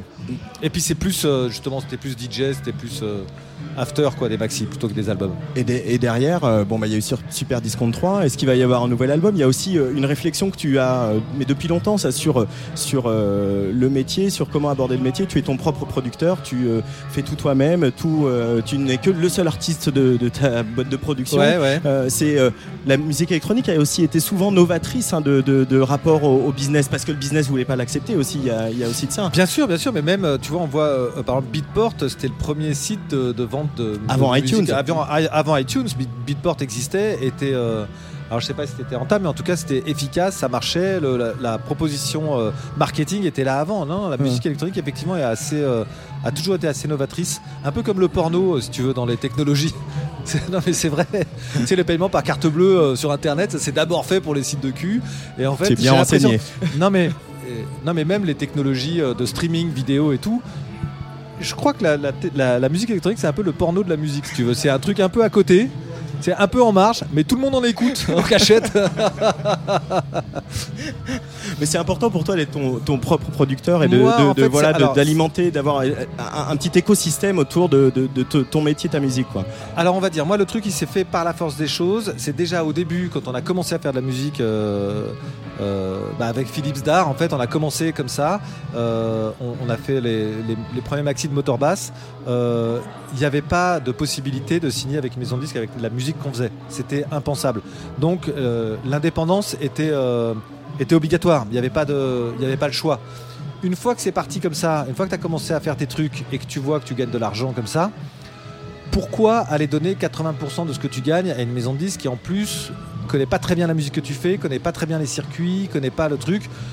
Donc par la force des choses, ça s'est fait comme ça. On est, on est resté producteur. Et ensuite, euh, aujourd'hui, pour moi, c'est financièrement en fait. euh, il se trouve que je suis propriétaire de mes masters, de mon publishing, je coproduis mes concerts et je fais DJ et c'est comme ça que je peux gagner décemment ma vie en fait. Et si je commençais à, à distribuer un peu euh, les revenus, c'est un, peu technique encore, hein, c'est encore, encore un peu euh, ingénieur, c'est un peu technique, mais c'est la façon que j'ai trouvé pour gagner correctement ma vie. Euh, si je commence à distribuer tous ces revenus, effectivement, il me reste plus assez. J'ai un énorme train de vie, attention. hein. Ah bah, on, on se doute bien. J'ai une piscine en forme de sampleur, le tout jet, et tout, tout, ça. j'étais monté à bord de ton jet. une fois. Dernière question là- là-dessus, je trouve qu'il y a quelque chose euh, qui se ressent vraiment très fort dans, Space Echo. Alors même si tu n'étais peut-être pas euh, très satisfait du live à Bourges, donc je vais le revoir ce soir ici à Beauregard, euh, je, te, je t'en referai le point. Mais c'est la générosité d'Étienne de Crécy. Est-ce que tu te décrirais comme quelqu'un de généreux? C'est marrant. alors, c'est, marrant que tu dises ça. ça me fait plaisir. Euh, parce que moi, j'ai C'est pas juste de la gentillesse, je trouve qu'il y a un truc qui va vers le public, quoi. C'est, qui est. euh, Alors pourtant, j'ai, moi j'ai l'habitude d'essayer de me cacher en fait. C'est vrai que cette position-là euh, Mm. d'être le centre de l'attention, c'est une position avec laquelle je suis un peu mal à l'aise. Donc du coup, j'essaie toujours de, de camoufler ma présence par des trucs assez spectaculaires. Après, effectivement, oui, dans le dans le spectacle, j'essaye de donner beaucoup. Et après, est-ce que je suis. Euh, non, mais ça, ça me fait plaisir que tu dis ça. Super, Bah, parfait. Et là, il y a Bernard Lavillier qui entame la salsa. hein. Eh ben oui. Bernard Lavillier qui nous avait quand même dit une fois avec Didier Varro euh, Ah non, j'avais fait faire des remixes à des DJ, mais il me mettait un kick sur tous les temps. euh, c'est pas possible, c'est pas la musique que je fais. Bah On oui. avait essayé de lui expliquer, je crois que c'était peine perdue. Merci beaucoup, Étienne de Crécy, d'être venu au micro de la Tsugi Radio. Allez voir Space Echo sur scène. Je vais donner les dates dans quelques instants, mais on va écouter un peu de musique quand même. Ok, Euh, à fond, ouais. Allez, ciao. Salut. Tsugi. Tsugi Radio. Antoine Dabrowski sur la Tsugi Radio. Un peu de musique, mais pas trop, hein, juste un petit jingle. Les dates d'Étienne de Crécy euh, à suivre sur cette tournée Space Echo, les Vieilles Charrues, le Paléo Festival à Nyon, l'aérodrome de Guéret, ça c'est le 22 août, puis le Touquet Music Beach euh, euh, en août également, et Vaux-en-Velin pour Woods Tower le 29. Euh, je vais me promener un petit peu là dans cet espace presse, parce que là il y, a des- bonnes odeurs, un petit peu comme hier. là tous les soirs on est, très très bien accueillis, et je vais me rapprocher d'un- magnifique fromage, et puis surtout de- de- d'une personne qui s'en occupe. Bonsoir, comment vous appelez-vous Bonsoir, Céline Pacari. Bonsoir Céline, que faites-vous ici à Beauregard Céline Eh bien, nous faisons la promotion euh, des fromages d'appellation d'origine protégée de Normandie, donc sur le camembert de Normandie, Pont-l'Évêque, Livaro et Neuchâtel.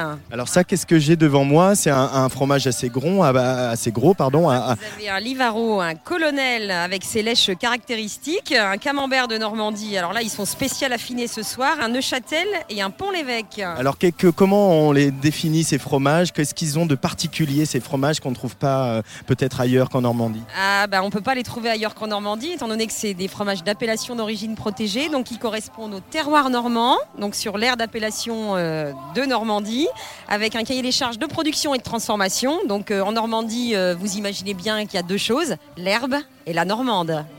La normande, c'est la vache. C'est la vache normande. Oui. Qu'est-ce qu'elles ont de particulier les vaches normandes pour euh, euh, finir, dont le lait finit comme ça dans ce, ce magnifique fromage qui fait très très envie? Que je vais manger hein, mais, euh, Ah, Alors en fait, euh, la vache normande, elle a vraiment une caractéristique. Alors elle, déjà, elle est issue vraiment du terroir historique de la Normandie, et en même temps, elle a une particularité, c'est qu'elle est euh, très riche en protéines. Voilà, le, le lait est très très riche, donc euh, ça nous permet d'avoir une fromageabilité qui est, donne un rendement fromager. Alors on est un peu technique, mais euh, qui est euh, beaucoup plus intéressant pour faire des fromages d'exception. Voilà. j'aurais pas osé fromageabilité. Fromageabilité, oui, oui, c'est tout à fait euh, dans le dictionnaire. D'accord. Mais du coup, est-ce que c'est un peu comme, euh, par exemple, euh, le, le- le pré-salé près du Mont-Saint-Michel Ou en fait, est-ce que le fait que le- la mer soit si proche change peut-être le, goût du, du lait? Alors le, terroir, bah, le terroir normand, donc là on est vraiment sur l'ensemble de la Normandie. Donc si on est sur la zone d'appellation de Livaro, on va vraiment être une zone relativement petite autour de Livaro par exemple, et euh, on va avoir euh, 100% de lait de race de vache normande avec euh, de fortes surfaces en pâturage, 6 mois au minimum. Et euh, donc effectivement l'expression va être très importante du terroir de cette région. Et après vous avez le savoir-faire fromager, parce que ça c'est quand même important de le, de le noter. Euh, savoir-faire fromager euh, bah, qui s'exprime aussi par rapport à nos cinq entreprises qui font du production fermière et aussi euh, entreprises laitières qui font du Livaro. Voilà. Du coup, euh, l'économie du fromage, euh, de, de l'AOP, etc., dont vous nous parlez, elle va bien en Normandie? On sait que ça peut être un peu attaqué, euh, ces sujets-là, par l'Europe, par les réglementations, qu'on impose le lait pasteurisé, etc. Comment on défend un terroir, un savoir-faire comme ça, Céline? Alors, euh, ben, on a quand même euh, un cahier des charges de production et de transformation. Donc aujourd'hui, on est sur des produits d'exception. Et c'est vrai que, euh, eh ben, on a une, comme il y a un cahier des charges de production et de transformation, bah, derrière, on a aussi une rémunération pour les producteurs qui est quand même beaucoup plus intéressante qu'on va dire que du lait conventionnel. Et euh, bah, tout ça, ça se, bah, ça se travaille, ça se mérite et ça se fait de concert avec des organisations de producteurs. Donc là, on est avec Ludovic Podgorski, qui est euh, producteur de lait en appellation pour euh, bah, les produits Genre et Moulin de Carrel, par exemple, qui sont dans la région du Pays d'Auge. Et c'est vrai que la, valorisation est quand même relativement intéressante sur le prix du lait. Voilà. Alors, et, ce, Livaro, est-ce qu'on peut décrire son goût comme un, comme un vin, peut-être? On pourrait le faire. Alors moi, je suis très mauvais pour ça, mais vous, vous avez sans doute les mots. Alors, euh, Goûtez, moi, pendant que vous me parlez. on est euh, sur des, des produits. Alors là, on est sur quelque chose euh, de relativement affiné. Avec, en plus, avec le temps qu'il fait, euh, on est sur un fromage assez doux. En, oui, hein, c'est ça, il est très très bon. Des amateurs. Donc là, on est en, à peu près à, à 45 jours. Donc là, on n'a plus euh, de cœur un petit peu crayeux. On est vraiment sur quelque chose de très affiné. On est, ce qu'on dit, euh, trois quarts ou quatre quarts. Voilà, dans, la spécificité avec ces lèches. Donc là, on a vraiment tous les ferments. euh, tous les ferments expressifs qui rentrent bien dans le fromage par rapport à l'affinage. Donc, euh, vous voyez, euh, c'est parti très très bien. C'est parti très très bien. Merci beaucoup Céline de nous avoir expliqué toutes ces choses et d'avoir nous avoir appris la fromageabilité. voilà, donc euh, si vous voulez aller voir euh, sur notre site Fromage AOP de Normandie. Voilà, merci. On va faire ça. Fromage. Au revoir. Au revoir, merci beaucoup. On est toujours en direct du festival Beauregard, un petit peu de grâce maintenant, après le fromage, après alors que Columbine est sur scène, un petit peu de grâce donc avec le belge Tamino, né en 1996 d'une mère belge euh, et d'un père d'origine égyptienne, des gens très très mélomanes hein, puisqu'ils les ont appelés leur fils Tamino. Alors Tamino, pour ceux d'entre vous qui ne vont pas à l'opéra euh, tous les jours, c'est un personnage de euh, La Flûte Enchantée, l'opéra de Mozart. Tamino, qui est l'amoureux de Pamina. Et Pamina, c'est la fille de la Reine de la Nuit. Alors tout le monde connaît la Reine de la Nuit. Euh, dans l'opéra de Mozart et je ne me risquerai pas à chanter cet air-là. Et surtout, Tamino, notre Tamino, celui qui nous intéresse aujourd'hui, il chante, il chante avec un falsetto bouleversant qui lui vaut souvent d'être comparé à Jeff Buckley. Mais ce serait trop réducteur pour cet inconditionnel de John Lennon et de la diva égyptienne Oum Kalsoum. Sur son premier album sorti au mois d'octobre, Amir, c'est son deuxième prénom euh, et le titre de l'album, on retrouve un peu du génie pop de John Lennon et de la trance orientale d'Oum Kalsoum. Sur certains titres de ce disque, il a invité un orchestre traditionnel arabe qui s'appelle un composé de réfugiés irakiens et syriens. Tamino, beau comme le jour, est un prince de la nuit. Il confesse être attiré par la noirceur, car il faut, dit-il, embrasser le jour pour faire jaillir la lumière. Il s'est fait récupérer, euh, repérer pardon, par une chanson sublime qui, malgré ses 5 minutes et sa structure euh, assez peu conventionnelle, est devenue un tube sur toutes les radios belges et même en France et en Angleterre. Habibi, c'est Tamino sur la Tsugi Radio en direct du festival Beauregard.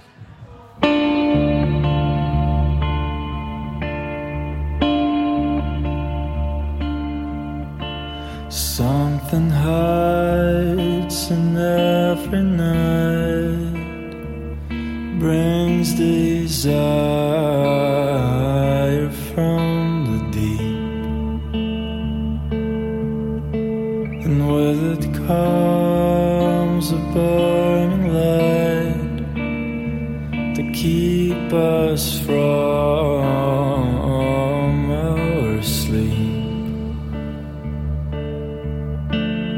As a full star tries his best to make the white pearl shine, Glances of a new day have arrived.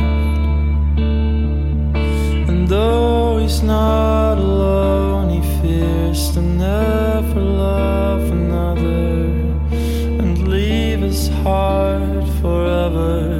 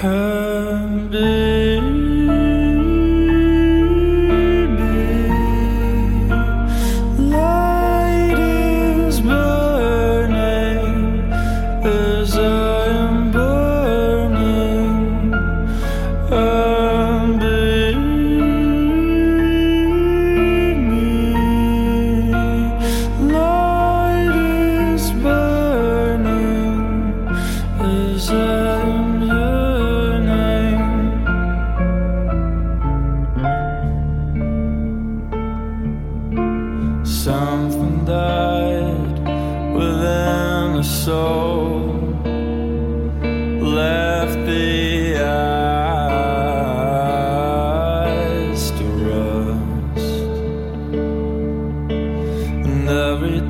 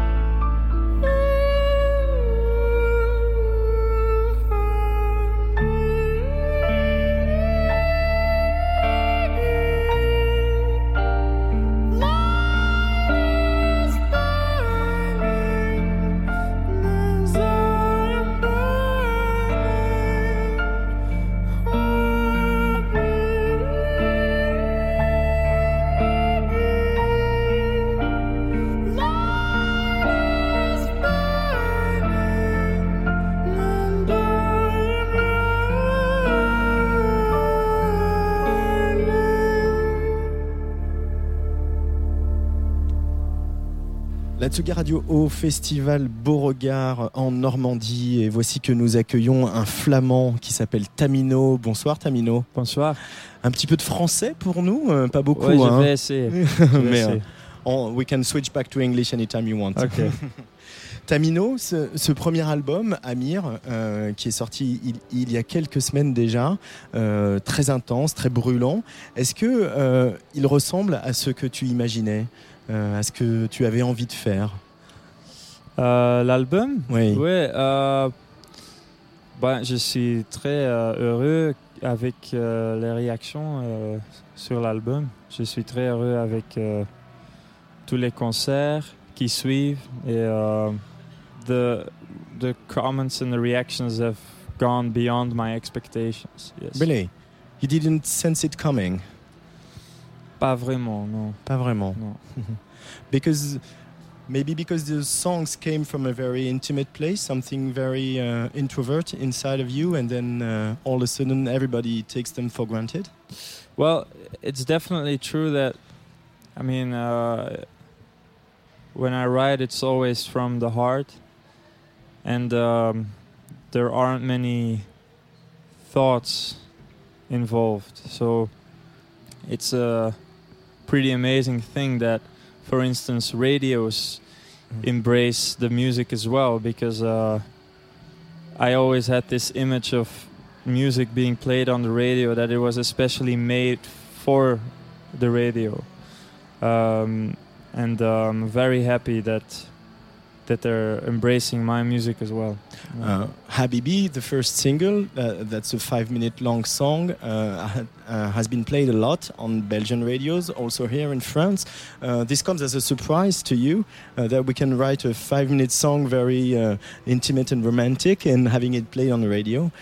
yeah yeah I mean it was definitely a surprise it was already two and a yeah two and a half years ago something like that when I released it in Belgium and uh, I was very surprised yes uh, yeah uh, Habibi, it's also a song that makes people cry. Uh, a lot in concerts, etc. Uh, how do you react? Does it make you cry? Does did it make you cry the first time you you wrote it? Did you tap Um, into a deep emotion inside of you? Well, I might have. I don't. I don't really remember. I always look at songs that way, though. That it has to touch me. Otherwise, why even bother writing it? You know, it has to make me feel a certain way. Like if you're sure of your song because it makes you feel something, then then you can play it because then it doesn't matter what anyone says about it. You you it makes you feel something. You you kind of in a way you just make the music that you would like to hear as well. I think so. Um, so yeah, it it definitely touched me when I wrote it because otherwise I wouldn't have finished writing it. Yeah. Is it a reaction you expected that people would cry hearing your music? and, Uh, and how do you how how do, did you react the first time you witnessed that? Well, I, I thought it was definitely a possibility, but I didn't really um, expect the impact before really seeing it. Mm. So when I first saw it, it definitely. I remember playing the song for the first time. It was actually in Amsterdam in a bar. I was studying there, and uh, when I played it, there were some classmates in the audience, and uh, and they cried, and they didn't even know me that well. So because I, I was new in this city, and and it definitely was a, a very special moment. Yeah. Um, music, writing songs, playing music uh, in front of an audience, is it also a way to overcome your shyness a little bit, Tamino? Uh, well, I've thought about that a lot actually, to be honest, and I'm I'm not sure if I'm that shy. Honestly, I'm. Uh, I think it's always I try to to um, stay as close to to the self. I try to preserve the self, uh, which sometimes comes across as a shyness, because uh, I try not to say things that I don't mean I try not to act in a way that I, that that doesn't feel sincere. But I can be very overwhelmed by by uh, an audience, for example, and maybe that comes across as shyness as well. But it's it's really just gratitude, and um, for me, just music is a way of expressing identity, and uh, it's just part of who I am. Yeah. How do you uh, manage to um, remain sincere with a guitar and a melody and uh, vocals?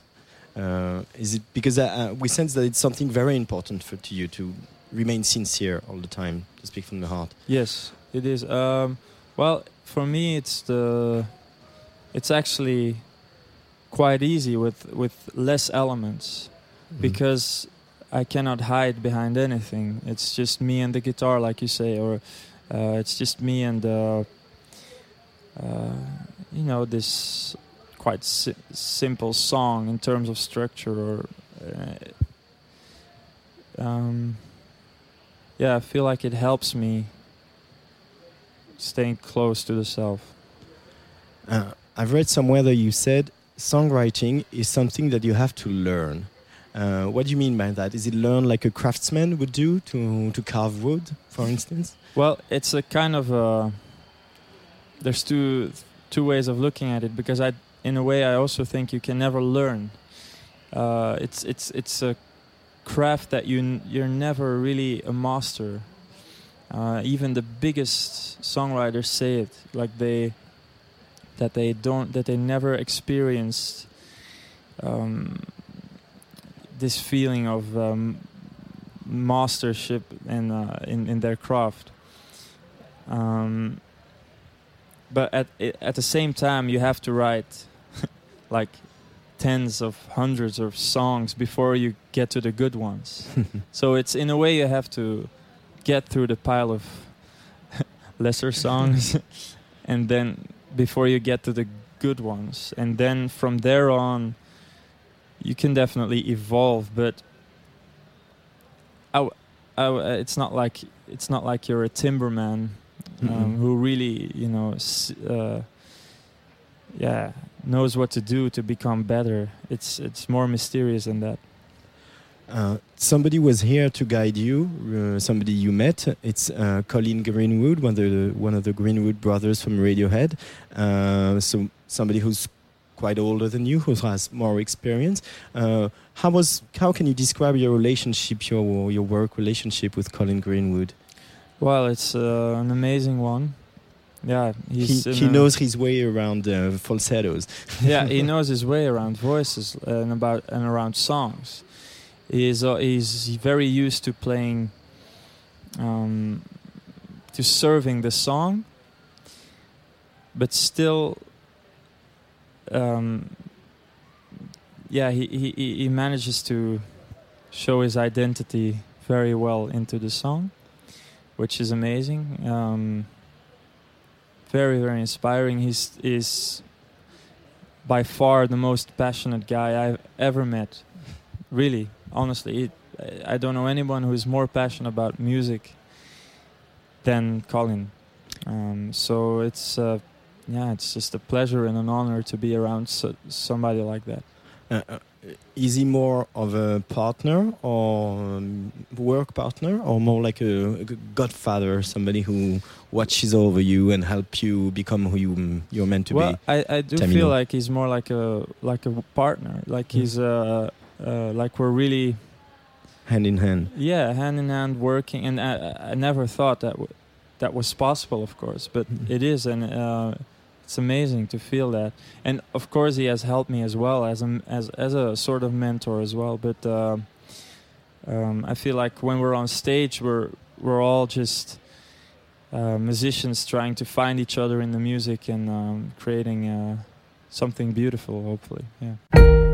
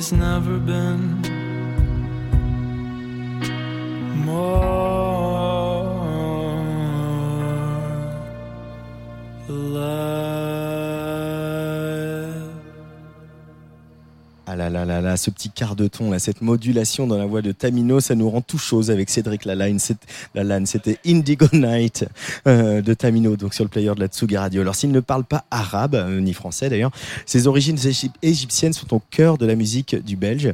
Son grand-père, qu'il a peu connu, était musicien, acteur. C'était même une star hein, de ce qu'on a appelé euh, l'âge d'or du, du cinéma égyptien dans les années 60. La grand-mère de Tamino a même eu un choc quand elle a vu son petit-fils pour la première fois sur scène, dont elle a cru revoir son défunt mari. Un jour, au Caire, Tamino fouille dans les affaires de son grand-père et il fait une découverte qui aura un, un impact majeur sur sa musique. Tamino sur la Tsugi Radio. Um, I found this guitar in Cairo, and uh, I immediately liked how it looked. I just thought it looked amazing. But it was a bit broken, so I knew I had to fix it. So I asked if I could take it with me, and um, I could. And then uh, I got it fixed in Belgium, and uh, now I play it on this guitar. And you play on stage with this guitar. Yeah, I mean today I didn't because like uh, we I bought a new resonator guitar so that sounds similar to my grandfather's guitar just because we had this stupid thing where uh, yeah just a stupid person at an at an airline um, who uh, Mhm.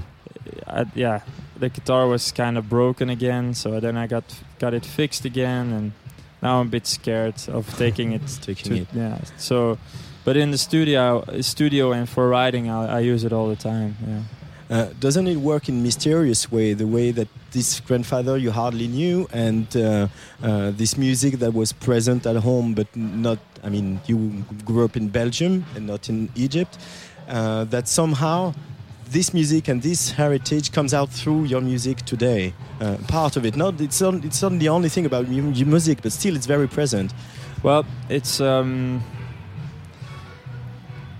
Well, there's two there's two stages I would say into songwriting, and one is uh, one is just writing the song without too many thoughts, and one is recording the song, and that's a much more of a conscious process. And in this second stage, that's where you decide whether you emphasize on the elements that are already there in the song. And um, it was definitely a conscious choice to emphasize on, on these influences. I mean, we recorded with an Arabic orchestra, uh, we recorded Arabic percussion. Uh, I definitely wanted to emphasize those elements. So um, that was conscious. But the songwriting itself was much more of a natural, organic process where I wasn't like I like I said I wasn't really the master of what I was doing. Um, uh, can you tell us more about this uh, Arabic orchestra? Uh, it's called Firka, if I'm correct. It's a firka, yeah, It's a Firka. yeah, yeah. So how many musicians and uh, There were only like ten, I would say, ten musicians, but we we doubled uh, each take four times, so that's why they sound so huge. um, like No Co-Author with Jimmy Page and Robert Plant, like Yeah. with the uh, Yeah, yeah. orchestra from Cairo. yeah, that was. I mean, that was really inspiring actually to see. So uh, And, and this orchestra, so they, they, you, you wrote special scores or, uh, with Colin for them. Uh, No, with uh, Tim van den Berg. He's a Belgian conductor and uh, musician and amazing, yeah, amazing guy. So I, I wrote the melodies and uh, Tim wrote the arrangements, and uh, and PJ as well, my producer, and we uh, together we recorded it. Yeah. But uh, what did this orchestra uh, bring to your music that maybe a, a Western orchestra couldn't? I would say individuality more than in a Western orchestra. Uh, in Arabic music, it's kind of uh, it, it's very important that the player shows his identity through his playing, and I would say that's the same thing in Western orchestras as well. But uh, the goal is different.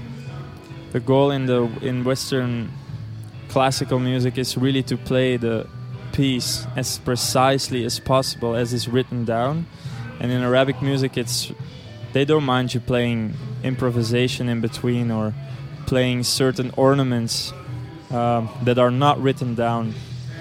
I didn't even have to ask it. Uh-uh. You know, I, I just said this is the melody, and the guys um, they played it their own way, and they uh, they added these ornaments, and I didn't even ask for them. They they weren't written down, and that's what creates this unique sound. Yeah. Last question, Tamino, about your first name.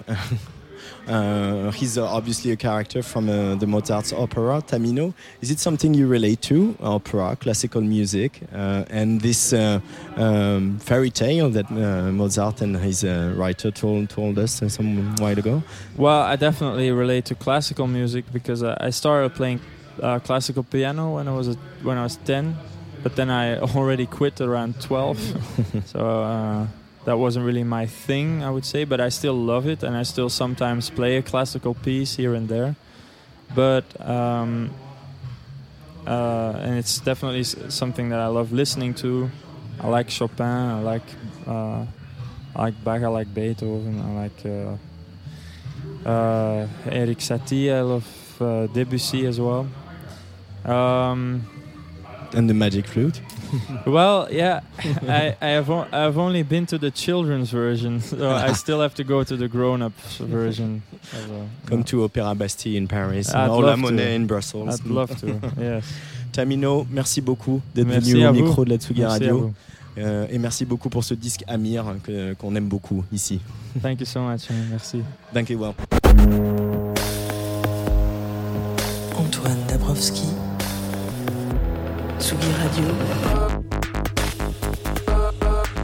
Tsugi. Radio. Antoine Dabrowski sur la Tsugi Radio. Non, non, j'ai pas du tout invité Tamino euh, à l'opéra, c'est pas vrai, c'est pas vrai du tout. Par contre, aller voir Tamino sur scène, ça vaut vraiment le coup. hein. On tombe, euh, c'est difficile de pas tomber sous le charme de, ce garçon et de sa musique. Il sera au Vieille Charrue le 21 juillet et à l'Olympia à Paris le 19 novembre. On va y aller, hein, Cédric. Hein. Oui, on va y aller. Le 19 novembre à l'Olympia à Paris. On arrive au terme de cette euh, deuxième émission, même troisième, parce qu'il y avait quand même place des fêtes jeudi ici au festival Beauregard. Encore une belle soirée qui s'annonce ici. On va retrouver euh, The Hives, par exemple, Mogwai aussi, euh, euh, qu'on va aller voir tout à l'heure avec Cédric, et puis Mode Selector. Euh, sans oublier Romeo Elvis et Ben Harper hein, quand même, et Mode Selector, ce concert qu'on va aller enregistrer et qu'on vous passera demain entre 18h et 20h. Un grand merci à toute l'équipe de la mission, euh, Lola, Isa et Camille. Merci aux équipes euh, de Beauregard et du festival, je pense à Johan et Simon en particulier.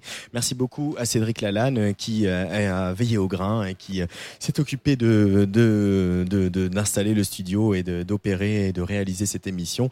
Et puis merci aux techniciens de l'Internet. On a enfin un Internet stable qui fonctionne euh, et on, qui ne risque pas de mettre en péril le système cashless du festival. Donc euh, je pense que vraiment on est plutôt bien. Euh, au troisième jour, demain, ça sera parfait. Parfait. Demain, donc, rendez-vous à 18h ici en direct. Le live de Mode Selector, on va faire la connaissance d'un autre groupe normand qui s'appelle Embrasse-moi. Et puis je vais vous présenter quelqu'un que j'aime beaucoup, beaucoup tendrement. C'est le, le- batteur de, de Jeanne Haddad en ce moment. Il s'appelle Emiliano Turi et, et je vous en avais passé un morceau dans Place des Fêtes. Il a également un projet techno qui est sorti sur euh, Get Physical qui s'appelle Don Turi. Et euh, on va parler un peu avec euh, Emiliano de la musique électronique, puis forcément un petit peu de un peu de Haddad parce que sinon on serait pas on serait pas vraiment de Tsugi Radio. Allez, merci beaucoup. On se quitte avec un autre concert qui est très attendu ce soir. C'est bien sûr le concert de l'américain Mac de Marco. Euh, un petit extrait de cet album Here Comes the Cowboy pour vous souhaiter une excellente soirée sur la Tsugi Radio. Ciao ciao. City, lumped in with all the pretty people. You need a vacation somewhere that no one ever would dream to go. Somewhere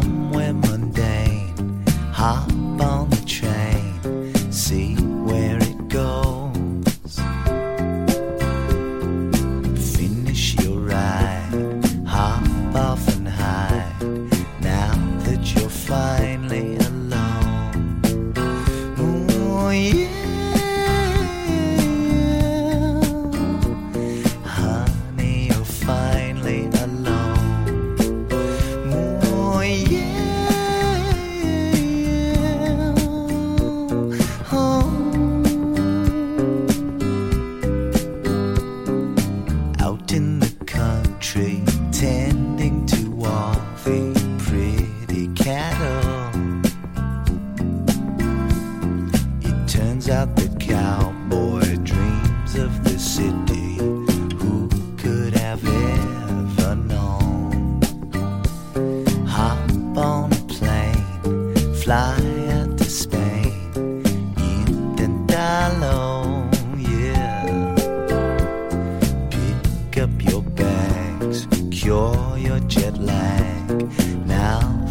Fine.